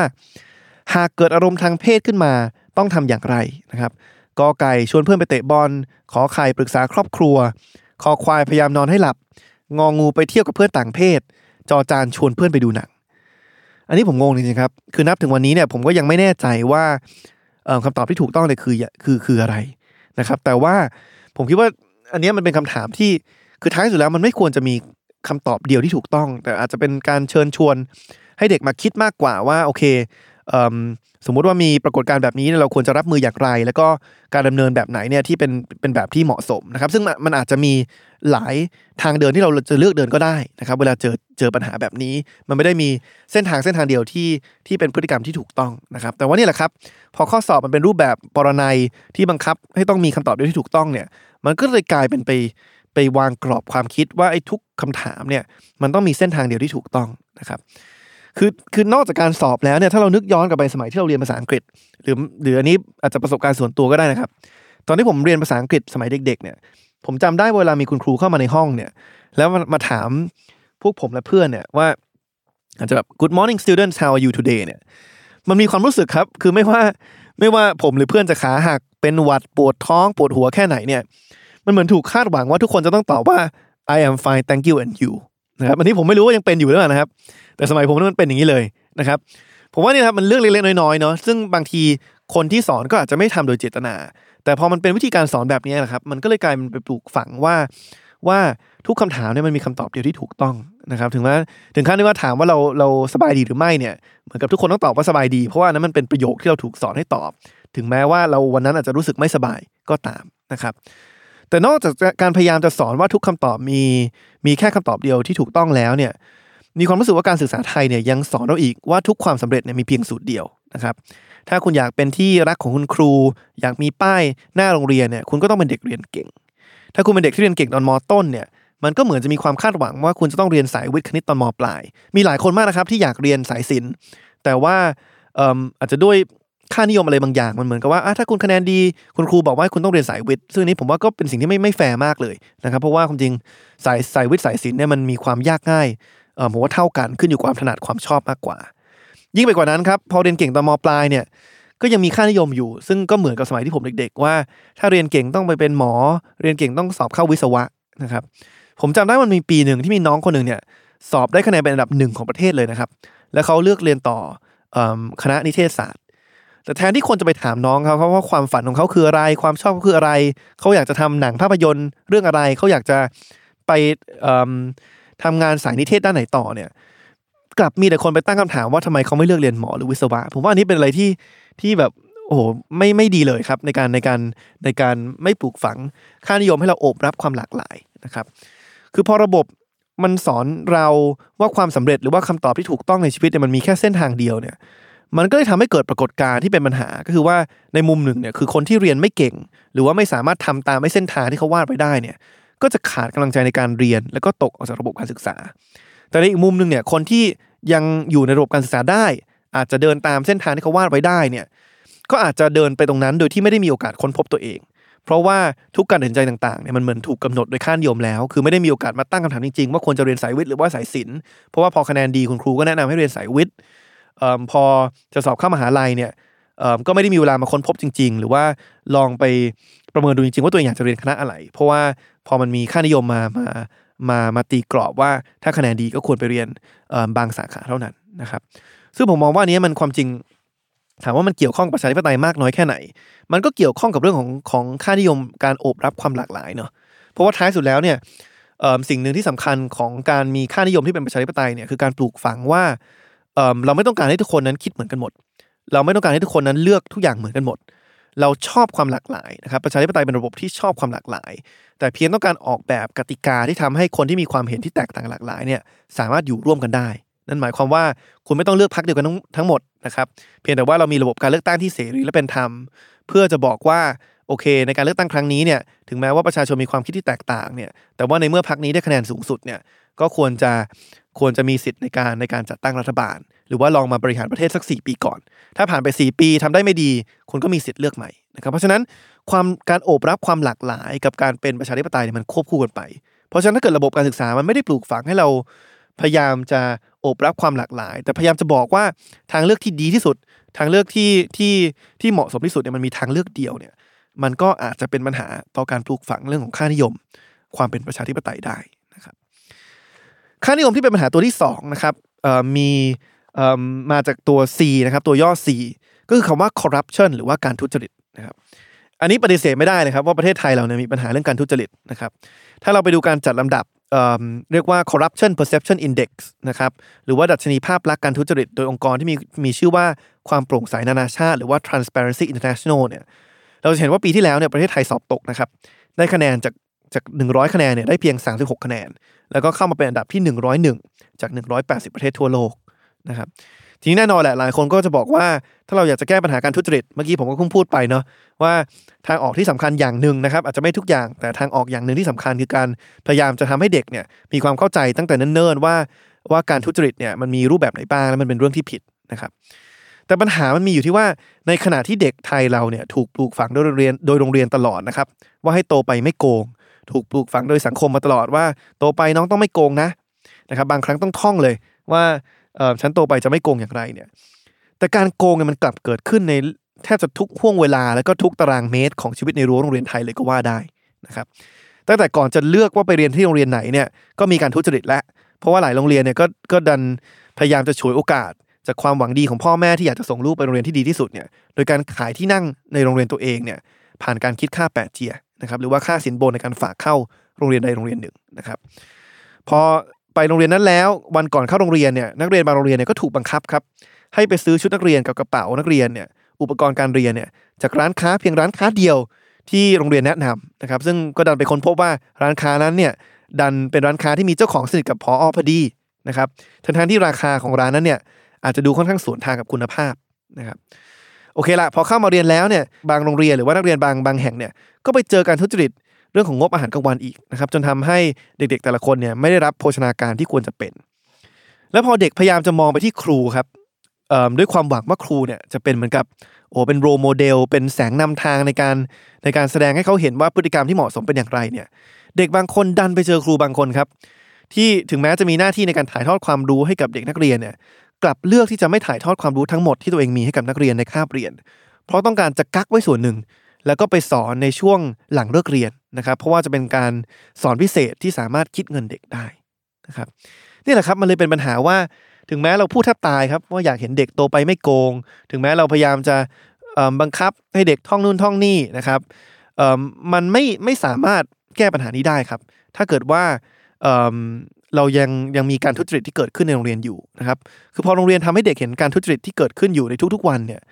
เราก็อย่าไปแปลกใจเลยครับว่าว่าทำไมประเทศเราเนี่ยมันถึงมีการทุจริตทุกรูปแบบเต็มไปหมดนอกรั้วโรงเรียนด้วย แล้วก็ทำไมประชาชนเนี่ยอาจจะมองว่าการจ่ายสินบน การโกงนั้นเป็นเรื่องปกติ เพราะว่าเขาเห็นพฤติกรรมแบบนี้เนี่ยเกิดขึ้นตั้งแต่ในรั้วของโรงเรียนเขานะครับเขาอาจจะมองได้ว่าเอ๊ะเอิ่มโรงเรียนสอนว่าไม่โกงแต่โรงเรียนยังทำสิ่งเหล่านี้เลย เพราะฉะนั้นอาจจะเป็นเรื่องปกติหรือเปล่านะครับ เพราะฉะนั้นตรงนี้แหละครับมันเลยเป็นสิ่งที่ก็เป็นอันตรายต่อประชาธิปไตยเหมือนกัน เพราะว่าองค์ประกอบที่สำคัญของประชาธิปไตยอย่างหนึ่งเนี่ยคือการมีการมีรัฐบาลที่ถูกตรวจสอบอย่างเข้มข้นที่ที่ถ้าเกิดว่ามีการกระทำการทุจริตเกิดขึ้นเนี่ยก็จะถูกลงโทษนะครับ เพื่อที่ว่าทำให้ภาษีทุกบาททุกสตางค์ที่เราจ่ายเข้ามาในรัฐเนี่ยถูกใช้จ่ายอย่างมีมีประสิทธิภาพ แล้วก็ถูกใช้จ่ายไปเพื่อประชาชนอย่างแท้จริงนะครับค่านิยมที่3ครับที่เป็นปัญหามีตัวย่อตัว H เนี่ย คือคำว่า hierarchy นะครับหรือว่าที่หมายถึงลำดับชนชั้นหรือว่าความเหลื่อมล้ำนะครับคือในขณะที่โรงเรียนควรจะเป็นพื้นที่นะครับที่มาสอนเรื่องของความเสมอภาค แล้วก็ที่ที่ทุกคนเนี่ยถูกปฏิบัติอย่างเท่าเทียมกันเนี่ยแต่เราเห็นว่าโรงเรียนไทยปัจจุบันเนี่ยกลับเป็นเหมือนกับศูนย์รวมความเหลื่อมล้ำแล้วก็การแบ่งชนชั้นในสังคมนะครับโดยมันมี 2 มิตินะครับมิติแรกอาจจะเกิดไปแล้วคือความเหลื่อมล้ำระหว่างโรงเรียนนะครับเราเห็นถึงช่องว่างที่กว้างมากขึ้นนะครับในส่วนของคุณภาพการสอนแล้วก็ประสบการณ์การเรียนของนักเรียนแต่ละโรงเรียนนะครับ เราเห็นว่าในขณะที่โรงเรียนชั้นนำเนี่ยอาจจะสามารถผลิตนักเรียนที่เป็นถึงแชมป์โลกได้นะครับไปคว้าเหรียญโอลิมปิก ไปคว้ารางวัลต่างๆ ในระดับนานาชาติได้เนี่ยแต่โรงเรียนในพื้นที่ห่างไกลเนี่ยกลับมีนักเรียนเกินครึ่งนะครับที่ทางธนาคารโลกเนี่ยเขาบอกว่าเอ่อเป็นนักเรียนที่ไม่สามารถอ่านหนังสือและจับใจความได้ หรือว่าภาษาอังกฤษเขาเรียกว่า functionally illiterate นะครับในมุมของอุปกรณ์การเรียนครับเราเห็นบางโรงเรียนตามหัวเมืองเนี่ยโดยเฉพาะโรงเรียนอินเตอร์ หรือว่าโรงเรียนที่มีชื่อเสียงหลายแห่งเนี่ย บางบางบางขั้นถึงถึงแจก iPad ให้กับเด็กทุกคนในโรงเรียนได้นะครับแต่โรงเรียนขนาดเล็กหลายโรงเรียนเนี่ยยังมีครูไม่พอสำหรับทุกระดับชั้นเลย หรือว่าไม่มีห้องคอมนะครับคือความเหลื่อมล้ำระหว่างโรงเรียนมันมีเยอะมากนะผมผมพูดถึงขั้นว่า ตอนที่ผมไปบรรยายเรื่องเรื่องระบบการศึกษาครั้งหนึ่งที่ปัตตานีเนี่ยผมชอบมากเลยมีน้องคนหนึ่งลุกขึ้นมาพูดเกี่ยวกับประเด็นเรื่องความเหลื่อมล้ำในการศึกษาเนี่ยเขาทิ้งท้ายไว้ไว้อย่างน่าหดหู่มาก คือเขาบอกว่าเอาจริงๆนะพี่ ผมไม่ได้คาดหวังแล้วนะว่าทุกโรงเรียนเนี่ยมันจะต้องมีครูเก่งเท่ากัน ผมไม่ได้คาดหวังว่าทุกโรงเรียนจะต้องมีจะต้องมีห้องคอมหมด สิ่งที่ผมขอเลยนะ อย่างน้อยที่สุดนะ คือขอให้ทุกโรงเรียนเนี่ยมันมีห้องห้องน้ำที่มันสะอาดเนี่ยมีส้วมที่สะอาดเท่ากันเนี่ย อันเนี้ยทำให้ผมได้ไหมนะครับ เออนี่มันก็แบบ มันก็สะเทือนใจเลยเหมือนกันนะ คือโอเคความฝันตอนนี้มันมันคือมันความเหมือนแล้วมันเยอะมากระหว่างโรงเรียนจนจนการที่มีแค่ส้วมที่มันสะอาดเท่ากันเนี่ย เออมันยังเป็นดูดูเป็นเรื่องที่มันแบบห่างไกลจากความเป็นจริงเลยนะครับแต่นอกจากความเหลื่อมล้ำระหว่างโรงเรียนแล้วเนี่ยอีกอย่างหนึ่งที่มันเป็นสิ่งที่แทงใจเด็กหลายคนเหมือนกันนะครับคือความเหลื่อมล้ำภายในโรงเรียนนะครับอันนี้คือคือหลายคนพอไปคุยกับเด็กเนี่ยแล้วเราก็เริ่มเห็นถึงกระแสการออกมาเรียกร้อง เรื่องของการปฏิรูปการศึกษามากขึ้นเนี่ยคือหลายคนจะเพ่งเล็งไปที่การปฏิบัติที่แตกต่างกันระหว่างครูกับนักเรียนนะครับคืออย่างเช่นนะครับ ตอนนั้นผมเคยไปทำกิจกรรมกับ กับนักเรียนกลุ่มหนึ่งที่โรงเรียนเนี่ยก็มีนักเรียนคนหนึ่งพูดขึ้นมาว่า เอ๊ะถ้าเกิดเราอยากจะให้โรงเรียนมีความยุติธรรมจริงเนี่ยทำไมคุณครูถึงแซงคิวนักเรียนได้ในโรงอาหารนะครับหรือว่าถ้ากลับมาเรื่องห้องส้วมอีกทีนึง ก็มีเด็กบางทีก็พูดขึ้นมาเหมือนกันว่าเอ๊ะทำไมห้องน้ำครูกับห้องน้ำนักเรียนเนี่ยต้องแยกกัน และถ้าไปดูเอาจริงๆเนี่ยโหห้องน้ำครูเนี่ยอาจจะมีความสะอาดมากกว่าห้องน้ำนักเรียนเนี่ยต่างกันอย่างกับฟ้ากับเหวเลยก็ว่าได้นะครับ แต่อีกสิ่งหนึ่งที่ผมอาจจะอาจจะคาใจผมส่วนตัวนะเพราะผมอาจจะเจอด้วยตัวเองเยอะเนี่ย ก็คือว่าเวลาผมไปบรรยายตามโรงเรียนเนี่ยแล้วมีมันมีการจัดกิจกรรมให้ผมไปบรรยายในห้องประชุมเนี่ย มันจะมีเหตุการณ์หลายครั้งเนี่ยที่ทำให้ผมไม่สบายใจมากเลย นั่นก็คือการที่ว่าพอเราเข้าไปในหอประชุมเนี่ย เราจะเห็นเด็กนั่งรอเราอยู่บนพื้นนะคือโอเคก็เข้าใจว่าบางโรงเรียนอาจจะไม่ได้ไม่ได้มีการสามารถจัดสรรเก้าอี้ให้กับทุกคนได้เนอะแต่ว่าในขณะที่เด็กนั่งอยู่บนพื้นเนี่ยบางโรงเรียนเนี่ยโหจะจัด จัดที่นั่งให้กับผมเนี่ยเป็นโซฟาแบบใหญ่อลังการมากเลย คือดูดีมากเลยดูนุ่มมากเลยเป็นแบบโซฟาใหญ่ ที่มันดูแบบเอ่อช่างจะแตกต่างจากบรรยากาศที่เด็กนักเรียนเนี่ยต้องนั่งอยู่บนพื้น ผมเนี่ยจะรู้สึกอึดอัดมากเลยเวลาเป็นแบบเนี้ยแล้วก็เอิ่มหลาย ๆ ครั้งเนี่ยคือ ผมก็จะลุกยืนลุกขึ้นมายืนบรรยายเนาะแต่ว่าบางครั้งที่เขาให้ผมไปนั่งรอบนโซฟาก่อนเนี่ยผมก็ไม่ค่อยกล้าไปนั่งนะคือเรารู้สึกเขินๆรู้สึกแปลกๆว่าเอ๊ะทำไมทำไมเราเป็นวิทยากรเนี่ยเราถึงนั่งบนโอ้โห เก้าอี้โซฟาที่มันดูอลังการในขณะที่เด็กเนี่ยต้องนั่งบนพื้นที่มันอาจจะแข็งแล้วก็ลำบากอยู่บ้าง ส่วนมากผมก็จะพยายามคือเราก็ไม่อยากจะไปตั้งคำถาม อย่างจงแจ้งมากกับกับคนที่เชิญเราไปเนาะเอ่อก็ไม่อยากจะแบบไปสร้างความขัดแย้งส่วนมากเราก็ผมก็จะแก้เขินในการไปเดินวนอยู่รอบๆห้อง คือไม่ยอมไปนั่งรอตรงโซฟานั่นแหละเพราะว่าไม่อยากไปนั่งตรงนั้นนะครับ แต่ว่านี่แหละครับผมว่ามันก็แสดงให้เห็นเป็นเรื่องเล็กๆน้อยๆเนาะคือผู้ใหญ่หลายคนอาจจะมองว่าเอ้ยมันเรื่องเล็กน้อยมาก เป็นเป็นประเพณีปฏิบัติมานานแล้ว แต่สำหรับเด็กหลายคนแล้วก็สำหรับตัวผมเนี่ยผมรู้สึกว่าเออมันเป็นการปลูกฝังค่านิยมที่มันทำให้เราเหมือนกับมองคนไม่เท่ากัน คือมองว่าคุณครูกับเด็กเนี่ยควรได้รับการปฏิบัติที่แตกต่างกันไป นะครับคือผมผมพูดแบบนี้ด้วยความเคารพนะ คือผมก็บอกว่าคุณครูก็เป็นอาชีพที่น่าเคารพถ้าเกิดว่าคุณครูคนนั้นเป็นคนที่ที่ที่มีความตั้งใจในการมอบความรู้ให้กับนักเรียนนะครับ แต่ว่าในบางมิติเนี่ยมันไม่ไม่จำเป็นจะต้องปฏิบัติกับครูกับนักเรียนแตกต่างกันขนาดนั้นนะครับ อย่างเช่นเรื่องเรื่องห้องน้ำเรื่องของเอที่นั่งอะไรแบบนี้ครับ คือผมว่ามันสามารถแสดงการทัศนคติของการมองคนอย่างเท่าเทียมกันได้มากขึ้นนะครับ เพราะฉะนั้นอันนี้มันก็มีความเกี่ยวข้องกับเรื่องของ ประชาธิปไตยแหละครับ เพราะว่าแน่นอนประชาธิปไตยคือการที่ทุกคนมีโอกาสในการมีส่วนร่วมทางการเมืองเท่าเทียมกันนะครับ เพราะฉะนั้น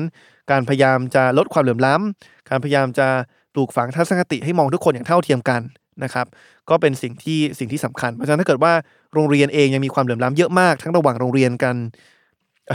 ถ้าถ้าระบบการศึกษาเองมีความเหลื่อมล้ำมาก ไม่ว่าจะในมิติของความเหลื่อมล้ำระหว่างโรงเรียน แต่ละโรงเรียนหรือว่า ความเหลื่อมล้ำในการปฏิบัติที่แตกต่างกันออกไประหว่างครูกับนักเรียนภายในโรงเรียนเดียวกันเนี่ย ผมคิดว่าอันนี้ก็อาจจะสวนทางกับค่านิยมประชาธิปไตยที่เราอยากจะเห็นนะครับค่านิยมที่เป็นปัญหาที่สี่ครับที่มีตัว O เอิ่มขึ้นต้นนะครับ คือคำว่า obedience หรือว่าการเชื่อฟังนะครับคือที่ผมว่าเป็นสิ่งที่เป็นสิ่งที่นักเรียนไทยน่าจะน่าจะคุ้นเคยอย่างดี ก็คือว่าโรงเรียนเนี่ยมักจะสอนว่าเด็กดีเนี่ยต้องมีหน้าที่เชื่อฟังนะ คือต้องบอกว่าการทำตามกฎระเบียบนะครับ ถ้าเกิดกฎระเบียบมันสมเหตุสมผลเนี่ยเป็นเรื่องที่ดีนะครับ เป็นเรื่องที่ไม่ได้แย่เสมอไป แต่ว่าในบางครั้งเนี่ย ถ้าเราไปดูบรรยากาศในห้องเรียนบางแห่งเนี่ย แล้วก็เสียงที่สะท้อนมาจากนักเรียนเนี่ย คือบางครั้งเนี่ยคุณครูในแต่ละห้องเรียนเนี่ย เหมือนกับถูกยกให้เป็นแทบจะเหมือนกับเทวดาเลยครับ ที่สั่งให้เด็กทุกคนเนี่ยทำตามได้ แล้วก็บังคับให้ทุกคนเนี่ยต้องหลับหูหลับตาเชื่อฟังนะครับ บางครั้งเนี่ยพอเด็กจะยกมือถามคำถาม เกี่ยวกับกฎระเบียบบางอย่างที่เขารู้สึกไม่เห็นด้วย หรือว่าถามคำถามเพราะเขาสงสัยคำสั่งอะไรบางอย่างของคุณครูเนี่ยบางครั้งก็จะโดนว่าว่าเป็นเด็กที่ท้าทายก้าวร้าวนะครับหรือว่าบางครั้งก็โดนลงโทษนะครับในบางครั้งครับที่พอครูลงโทษเด็กเนี่ยบางครั้งก็มีการลงโทษเกินขอบเขตนะครับถึงขั้นแบบไปทำร้ายร่างกาย ซึ่งเป็นสิ่งที่เราไม่ควรจะยอมรับได้ในสังคมนี้นะครับแต่พอเหตุการณ์นี้เกิดขึ้นเนี่ยบางครั้งเนี่ยคุณครูก็จะมีการการอ้างว่าเนี่ยทำไปเพราะว่าหวังดีนะครับ ยิ่งไปกว่านั้นเนี่ยคุณครูบางคนก็ใช้เรียกว่าตำแหน่งที่ตัวเองได้รับความไว้วางใจจากนักเรียนเนี่ยไปกระทำการล่วงละเมิดทางเพศก็มีอยู่เยอะเหมือนกันนะครับทั้งที่เป็นข่าวแล้วก็ผมเชื่อว่ามีหลายกรณีมากที่ไม่เป็นข่าว เพราะว่าเหยื่อเนี่ยอาจจะไม่กล้าลุกขึ้นมาเปิดโปงนะครับถามว่าทำไมเหยื่อไม่กล้าลุกขึ้นมาเปิดโปงเนี่ยก็เพราะว่าในบางครั้งครับ พอเหยื่อพยายามจะลุกขึ้นมาเปิดโปงปุ๊บเนี่ยก็โรงเรียนก็มักจะมีการเข้ามาห้ามด้วยกันอาจจะพูดประมาณว่าเอออย่าทำเลย เพราะว่าจะทำให้โรงเรียนเสียชื่อเสียงนะครับ อันนี้แหละครับมันก็เลยทำให้ เราประเมินค่อนข้างยากเนาะว่าไอ้พวกความรุนแรงที่เกิดขึ้นต่อนักเรียน ไม่ว่าจะเป็นการลงโทษเกินขอบเขต ไม่ว่าจะเป็นเรื่องของการล่วงละเมิดทางเพศเนี่ยที่บางครั้งเราเห็นปรากฏในข่าว ความจริงแล้วเนี่ยมันมีอีกกี่ที่นะครับที่มันมันเกิดขึ้นเหมือนกันแต่มันยังไม่ถูกเปิดโปงออกมา ผมเชื่อว่าเป็นปัญหาที่ที่ค่อนข้างหนักหนาสาหัสมากนะครับถ้าเกิดว่ามีนักเรียนคนไหนที่ฟังอยู่แล้วแล้วเห็นด้วยไม่เห็นด้วยยังไงก็แสดงความเห็นเข้ามาได้นะครับ แต่ผมเชื่อว่าจากการพูดคุยกับกับนักเรียนที่ที่ผมสัมภาษณ์อยู่บ่อยๆเนี่ย ผมผมคิดว่าเรื่องนี้เป็นเรื่องที่เจอบ่อยมากนะครับ ทีนี้พอถามว่าปัญหาตรงนี้มันแปลไปเป็นปัญหาอื่นในสังคมอย่างไรเนี่ย ก็อยากจะมาแชร์ประสบการณ์ที่ที่ผมเจอเนาะตอนไปคุยกับกลุ่มผู้หญิง ที่สมัชชาสตรีแห่งหนึ่งนะครับ เมื่อไม่กี่ปีก่อน ผมจำได้ว่าตอนนั้นเราไปจัดกิจกรรม แล้วก็ถามผู้หญิงที่มาเข้าร่วมเนี่ยประมาณเกือบจะร้อยคนแหละครับ ว่าเจอปัญหาอะไรบ้างที่บ้านเนี่ย แทบจะไม่มีใครสักคนเลยครับที่ยกมือพูดถึงปัญหาเรื่องความรุนแรงในครอบครัวนะครับ แต่พอก่อนเราจะกลับบ้านหรือว่าปล่อยทุกคนกลับบ้านเนี่ย เราถามอีกรอบหนึ่ง ให้คนโหวตแบบไม่เปิดเผยตัวตนนะคือเขียนบนในกระดาษ แล้วก็ส่งกลับเข้ามาหาหาผู้จัดเนี่ยโดยไม่เปิดเผยตัวตนเนี่ยว่าใครบ้างที่กำลังเจอปัญหาเรื่องความรุนแรงในครอบครัวที่บ้านอยู่บ้างเนี่ยปรากฏเกินครึ่งครับ เขียนกลับมาว่าเคยนะครับเนี่ยแหละครับมันก็เลยอดคิดไม่ได้ว่า ถ้าเราไปสร้างบรรยากาศในโรงเรียนเนาะที่ปิดกั้นไม่ให้เด็กเนี่ยกล้าออกมาเปิดโปงเวลาครูทำผิด เพราะว่าพอจะมาเปิดโปงแล้วเนี่ยก็จะถูกสอนว่าโอ้ยครูทำไป ครูลงโทษไปเพราะว่ารัก หรือว่าจะถูกเตือนโดยผู้บริหารว่าเนี่ยอย่าทำเลยเพราะจะทำให้โรงเรียนเสียชื่อเสียงเนี่ยผมก็กังวลครับว่าถ้ามันถ้าเราพยายามจะปลูกฝัง วัฒนธรรมแบบนี้เนี่ยเด็กเหล่านี้ก็อาจจะเติบโตขึ้นมาเป็นผู้ใหญ่ที่เนี่ยแหละครับเหมือนในเหตุการณ์ของออสมัชชาสตรีครั้งนี้เนี่ยคืออาจจะเป็นภรรยาที่พอถูกสามีทำร้ายเนี่ยก็อาจจะไม่กล้าออกมาขอความช่วยเหลือ เพราะว่าเคยถูกกล่อมมาไว้ว่าเออเนี่ยเหมือนกับคุณครูตีเราเพราะหวังดีสามีอาจจะตีเราเพราะว่ารักก็ได้นะครับหรือว่าอาจจะกังวลข้ออ้างที่ ผอที่โรงเรียนเคยใช้ว่าจะทำให้โรงเรียนเสียชื่อเสียงเนี่ยแล้วก็มากังวลว่าถ้าเปิดโปงสามีตัวเองเนี่ยจะทำให้ครอบครัวเสียชื่อเสียงนะครับนี่แหละครับผมเลยมองว่าถ้าเรายังปิดกั้นไม่ให้เด็กตั้งคำถามกับสิ่งที่เกิดขึ้นในโรงเรียนเนี่ย โดยการไปเข้มงวดกับกฎระเบียบมากเกินไป หรือว่าการไปหาข้ออ้างมารองรับการกระทำของคุณครู เพียงเพราะว่าคุณครู เป็นคนที่อยู่ในตำแหน่งที่ให้ความรู้กับเด็กเนี่ย แล้วแล้วมามาหาข้ออ้างมาอธิบาย การกระทำทุกอย่างว่าว่าเป็นจากมาจากความหวังดี นะครับเราก็จะมีสังคมที่บางทีไม่กล้าตั้งคำถามกับผู้มีอำนาจเลย หรือว่าไม่กล้าลุกขึ้นมาต่อสู้กับความอายุติธรรมที่เกิดขึ้น กับตัวเราเองหรือว่าคนรอบตัวเราเลย ซึ่งนี้แน่นอนครับมันเป็นสิ่งที่สำคัญมากเอิ่มสำหรับการปลูกฝังค่านิยมประชาธิปไตย เพราะว่าถ้าเราอยากจะมีสังคมที่เป็นประชาธิปไตยเนี่ยเราก็ต้องเป็นสังคมที่เปิดกว้าง ให้ประชาชนเนี่ยสามารถตั้งคำถามได้ มีสิทธิเสรีภาพในการตั้งคำถามกับการกระทำของรัฐบาล สิทธิเสรีภาพในการตั้งคำถามกับการทำการกระทำของหน่วยงานต่างๆ แล้วก็มีสิทธิเสรีภาพในการแสดงความเห็นเหมือนกันนะครับของตนเองว่าอยากเห็นบ้านเมืองเป็นอย่างไรนะครับ พร้อมกับการที่มีรัฐที่พร้อมจะมาคุ้มครองสิทธิเสรีภาพเหล่านี้ให้กับประชาชนด้วยนะครับต่อไปครับค่านิยมตัวที่5นะครับที่เป็นปัญหาเนี่ยคือตัว O อีกตัวหนึ่งนะครับผมย่อมาจากคำว่า outdated หรือว่าความล้าหลังนะครับคือจริงๆต้องบอกว่าตั้งแต่ยุคผมว่าสมัยคุณพ่อคุณแม่ผมเลยนะมาถึงยุคผมแล้วก็มาถึงยุคน้องๆที่เรียนอยู่ในโรงเรียนตอนนี้เนี่ยต้องบอกว่าโรงเรียนไทยเองก็มีกฎระเบียบหลายอย่างเนาะที่มันอาจจะล้าหลัง แล้วก็ เด็กหลายคนอาจจะมองว่าไม่ส่งผลต่อการเรียนนะครับ ไม่ว่าจะเป็นเรื่องของทรงผมที่ต้องไม่เกินกี่นิ้วก็ตาม ไม่ว่าจะเป็นเรื่องของถุงเท้าที่จะต้องเป็นสีเดียวกันสีขาว หรือว่าความเข้มงวดเกินไปเรื่องเครื่องแบบเนี่ยที่ต้องเป็นไปตามกฎระเบียบแบบเป๊ะๆเนี่ย ผมว่ามันก็เป็นสาเหตุหนึ่งเหมือนกันที่เราเห็นนักเรียนหลายคนเริ่มออกมาต่อต้านกฎระเบียบเหล่านี้นะครับ ซึ่งกฎระเบียบเหล่านี้แหละครับ ผมว่ามันก็ถูกตั้งคำถามใน 2 มิตินะมิติแรกคือมันก็เป็นการตั้งคำถามว่าเอ๊ะ เออมันจำเป็นต้องมีมันจำเป็นต้องมีอยู่ไหมในเมื่อมันไม่ได้ส่งผลกระทบต่อการเรียนนะการที่เราจะมีทรงผมแบบไหนเนี่ยมันก็ไม่ได้ทำให้การทำให้การเรียนเราดีขึ้นหรือแย่หรือว่าแย่ลงนะครับ หรือว่าเราจะใส่ถุงเท้าสีอะไร จะแต่งชุดแต่งกายแบบไหนเนี่ย มันก็ไม่ได้ส่งผลกระทบต่อการเรียนนะครับ อันนี้ก็เลยเป็นเหตุผลหนึ่งที่เด็กเขาเลยตั้งคำถามว่า เอ๊ะมันยังจำเป็นต้องมีกฎระเบียบอย่างนี้อยู่ไหมนะครับ หรือว่าเราสามารถผ่อนปลนกฎระเบียบเหล่านี้ได้บ้างนะครับ แต่ปัญหาอีกมิติหนึ่งเนี่ยผมมองว่ามันเป็นปัญหาที่ไม่ได้อยู่ในตัวกฎระเบียบมันเอง แต่ว่าพอมีกฎระเบียบที่มันเคร่งครัดแบบเนี้ยบางครั้งเนี่ยมันมันกลายเป็นไปเปิดช่องโหว่หรือว่าไปเปิดพื้นที่ให้คุณครูหลายคนเนี่ยกลับมาใช้เวลากับเรื่องแบบนี้เยอะจนเกินไปนะครับจนอาจจะเสียเวลามากเกินไปกับการมาจับผิด หรือว่าการมาเช็คดูว่าเด็กคนนี้มีทรงผมกี่นิ้วถุงเท้าสีเดียวกันหรือเปล่า แทนที่จะให้เวลามากกว่ากับสิ่งที่อาจจะสำคัญกว่าอย่างเช่นการพัฒนาการเรียนรู้ของนักเรียนนะครับนี่แหละครับพอมาเรามีวัฒนธรรมของการคงอยู่ได้ของไอ้พวกกฎระเบียบที่ล้าหลังแบบนี้เนี่ย ไม่ว่าโลกจะเปลี่ยนไปแค่ไหนแล้วก็ตามเนี่ยมันก็อาจจะเป็นส่วนหนึ่งนะครับที่ทำให้ประเทศเราเนี่ยยังมีกฎหมายหลายอย่างที่ยังล้าหลัง แล้วก็ไม่เท่าทันการเปลี่ยนแปลงของโลกนะครับตัวอย่างหนึ่งที่ผมว่าเห็นชัดมากคือกฎหมายการเกณฑ์อาหารเนาะคือคือท้ายสุดแล้ว ตราบใดที่โรงเรียนก็ยังมีกฎระเบียบเรื่องทรงผมที่ยังล้าหลังอยู่ ไม่เปลี่ยนแปลงไปตามวิวัฒนาวิวัฒนาการของโลกเนี่ยประเทศเราก็ยังมีกฎหมายที่ล้าหลังอยู่ เช่นกฎหมายการเกณฑ์อาหารเนี่ยที่ผมมองว่าควรจะถูกยกเลิกไปนานแล้ว แต่ว่าก็ยังถูกคงไว้อยู่โดยการอ้างเรื่องความจำเป็นต่อความมั่นคงของชาตินะครับ คือถ้าใครสนใจเนี่ยอาจจะไปฟังอีกตอนหนึ่งใน Pro and Constitution ได้นะครับที่ผมพูดเรื่องการเกณฑ์อาหารโดยเฉพาะ แต่พูดง่ายๆคือ ถ้าใครยังไม่ได้ฟังตอนนั้นมาเนี่ยคือเรากำลังมีกฎหมายที่บังคับชายไทยกว่า1 0 0 0 0แคนนะครับต่อปีเนี่ยให้ทิ้งความฝันแล้วก็ครอบครัวของตัวเองเนี่ยโดยโดยโดยข้ออ้างว่าต้องต้องให้เขาไปรับใช้ชาตินะครับทั้งนั้นที่ความจริงภัยคุกคามต่อประเทศของเราเนี่ยมันเปลี่ยนรูปแบบไปเป็นอย่างอื่นแล้ว ที่ขนาดของกำลังพลเนี่ยก็ไม่สามารถช่วยอะไรได้นะครับไม่ว่าจะเป็นภัยคุกคาม ทางไซเบอร์ภัยคุกคาม ด้านเศรษฐกิจนะครับ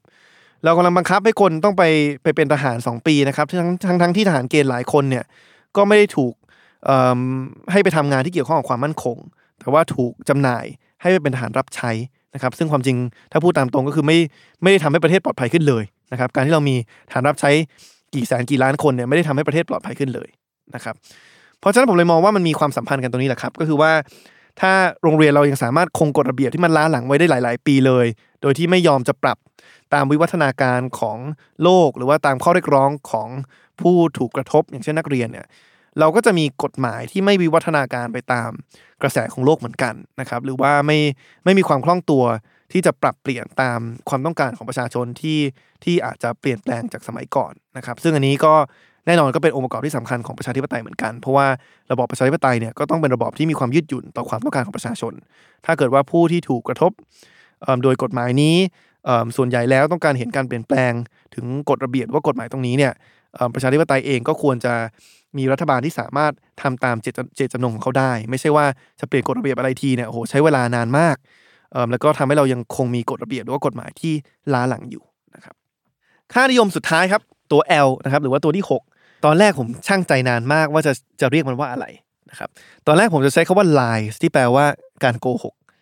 แต่ผมรู้สึกว่ามันแรงไปนิดหนึ่งผมก็เลยเปลี่ยนมาเป็นคำว่า limited truth นะครับ หรือว่าหมายถึงความจริงครึ่งเดียว ความจริงที่จำกัดนะครับถามว่าผมพูดถึงอะไรนะครับ คือผมกำลังพูดถึงปัญหาของระบบการศึกษาไทย ที่เกี่ยวข้องกับการสอนวิชาสังคม แล้วก็วิชาประวัติศาสตร์นะครับ คือตอนที่ผมถามคุณครูสังคมที่บริษัทผมเนี่ย เกี่ยวกับประเด็นเนี้ยว่าเอ๊ะตอนเนี้ย ระบบการศึกษาไทยเนี่ยมันวางหลักสูตรการสอนวิชาสังคมประวัติศาสตร์ ดีมากน้อยแค่ไหน หรือยังเนี่ยพวกเขาพูดเป็นเสียงเดียวกันเลยครับ ว่าหลักสูตรปัจจุบันเนี่ยมันมีปัญหาเรื่องการสอน